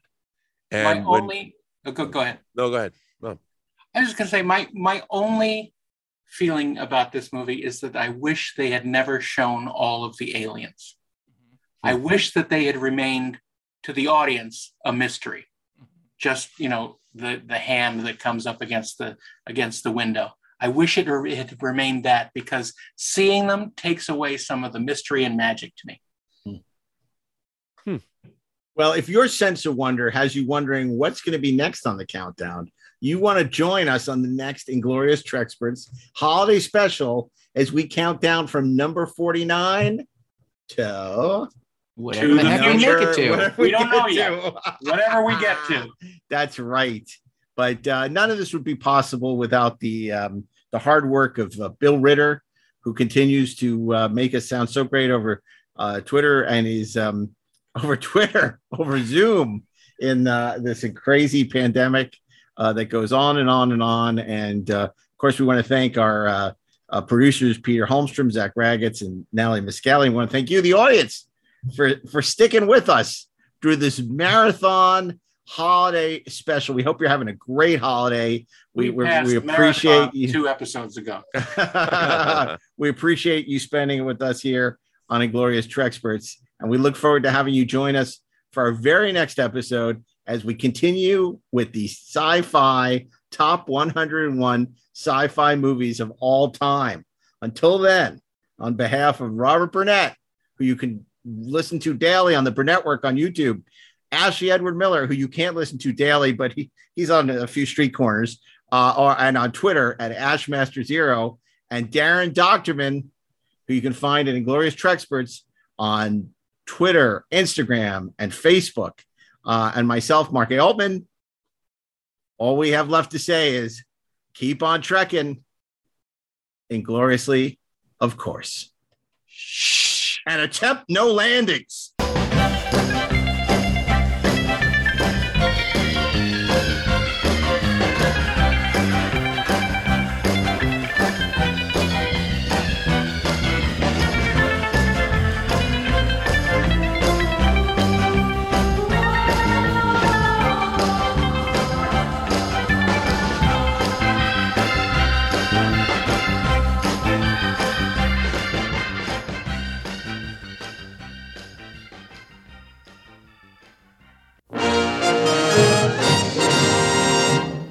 You're listening to the Electric Surge Network.